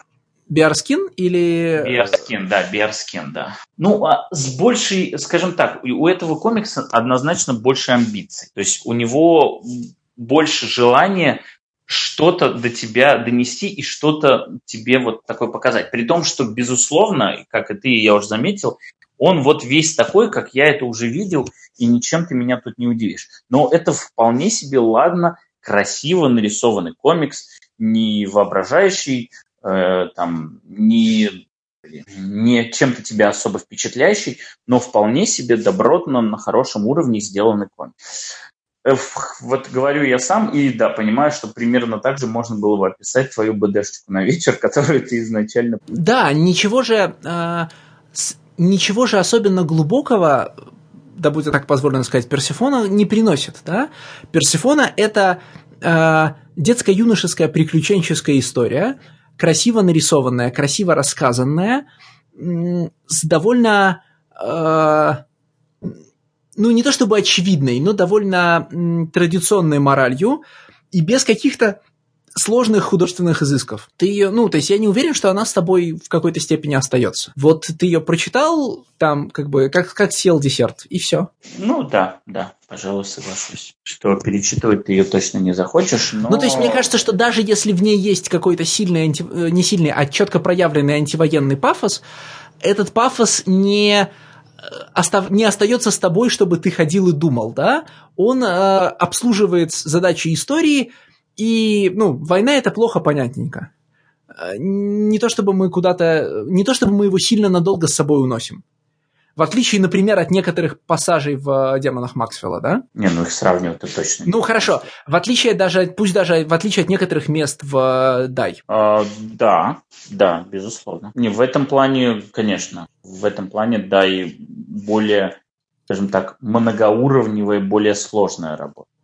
Хотя тоже не сказать, чтобы что-то там такого особенного. Ну, опять же, возможно, вопрос того, что мы не считали того уровня, который сделал бы его сложнее. В Персифоне? А те уровни... Нет, в Дай. А те уровни, которые мы считали, они вот кажутся простыми. Я просто говорю о том, что Дай однозначно более многоуровневая вещь, Да, при этом конечно. будучи сам не каким-то таким глубоким и сложным. Нет, смотри, когда мы говорили про «дай», я ведь специально говорил не простой, а прозрачный. В том смысле, что а, уровни «дай» а, довольно хорошо видны читателю, и автор помогает их все найти. Возможно, их еще больше. Там, скажем, а, пятый номер добавляет оборотов. Ну, пятый номер позволяет пересчитать первый и второй номера немножко другими глазами, да? Но это все еще сюжетный уровень. А Персифона достаточно проста. Может быть, где-то туманно, но проста. В смысле, дальше слоев... Э, я не уверен, что здесь мы, мы найдем что-то принципиально меняющее наше чтение. Дальше слоев э, история в духе Мио Мой Мио, дре, мифы Древней Греции и Сёдзё манга. Ну, как-то так. Но, возможно, это, конечно, настройка оптики. То есть есть какой-то слой, которого мы не видим совсем. Потому что, вероятно, человек, который э, мангу не читает и аниме не смотрит, он понятно, что весь вот все, что я нахожу узнаваемым, не, не воспримет таким образом и, возможно, отнесется к этому очень, ну, как к инновации. Хорошо, Алексей, тогда к тебе вопрос. Я все-таки проверил описание на Comixology, и действительно, помимо америка... Э, японской анимации, вторым источником вдохновения указаны комиксы в стиле 50-х. Э, вот прям так абстрактно, просто комиксы в стиле 50-х?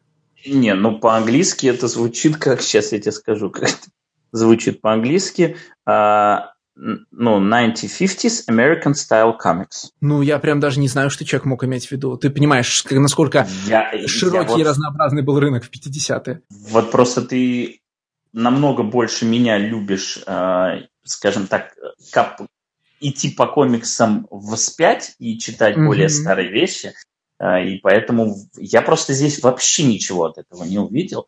Поэтому в надежде, что, может быть, ты покажешь какие-то моменты, которые могли прям конкретно... Вот, вот это отсюда, да, или вот это вдохновлено этим? Нет, я, честно говоря, не могу сейчас сообразить, что может быть здесь из 50-х.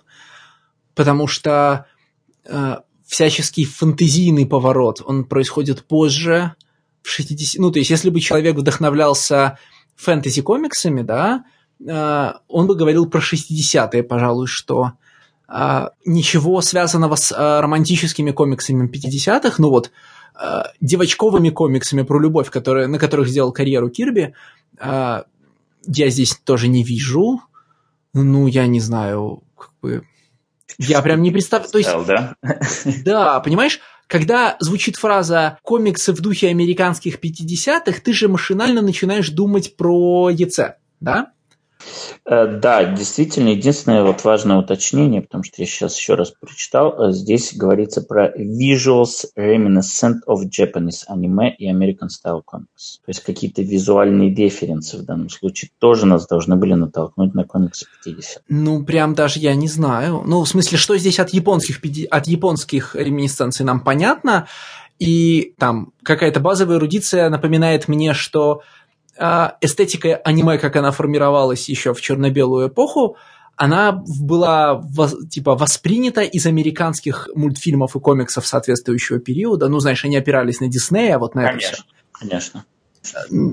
Но я прям не представляю, что здесь может, не знаю, Винзер Маккей. Не, ну Винзер Маккей не 50-й, простите. Ну, понимаешь, это вот единственное вообще, что мне приходит в голову в смысле визуальных а, в смысле американских аналогов, которые как-то влияют на Персифону. Ну, блин, надо искать интервью с автором, но уже не будем.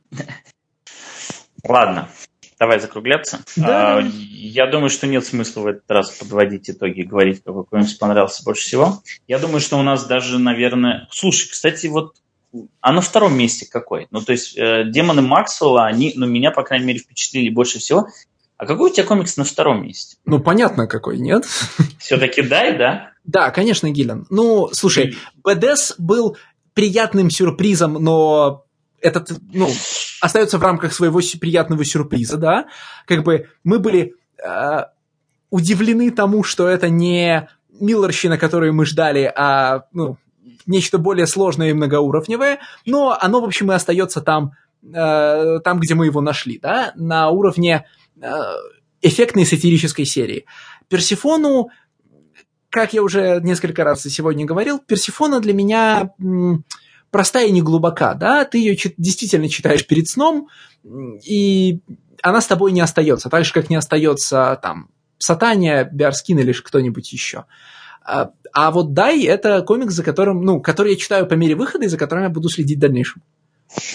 Я вот э, по-другому, наверное, пойду. Я именно пойду с точки зрения того, насколько комикс э, удивил по отношению к тем ожиданиям, которые были изначально.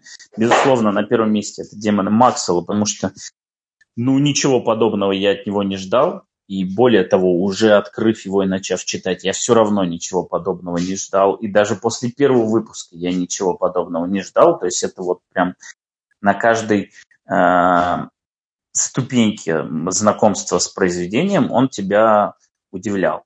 Вот. А на втором месте однозначно БДС, потому что вот я ждал реально супер беда. Ну, такого, прям вот как там Никита любит, как, э, как Саша любит, да, вот, связанного с супергероикой, но прям вот такого плохого Миллера.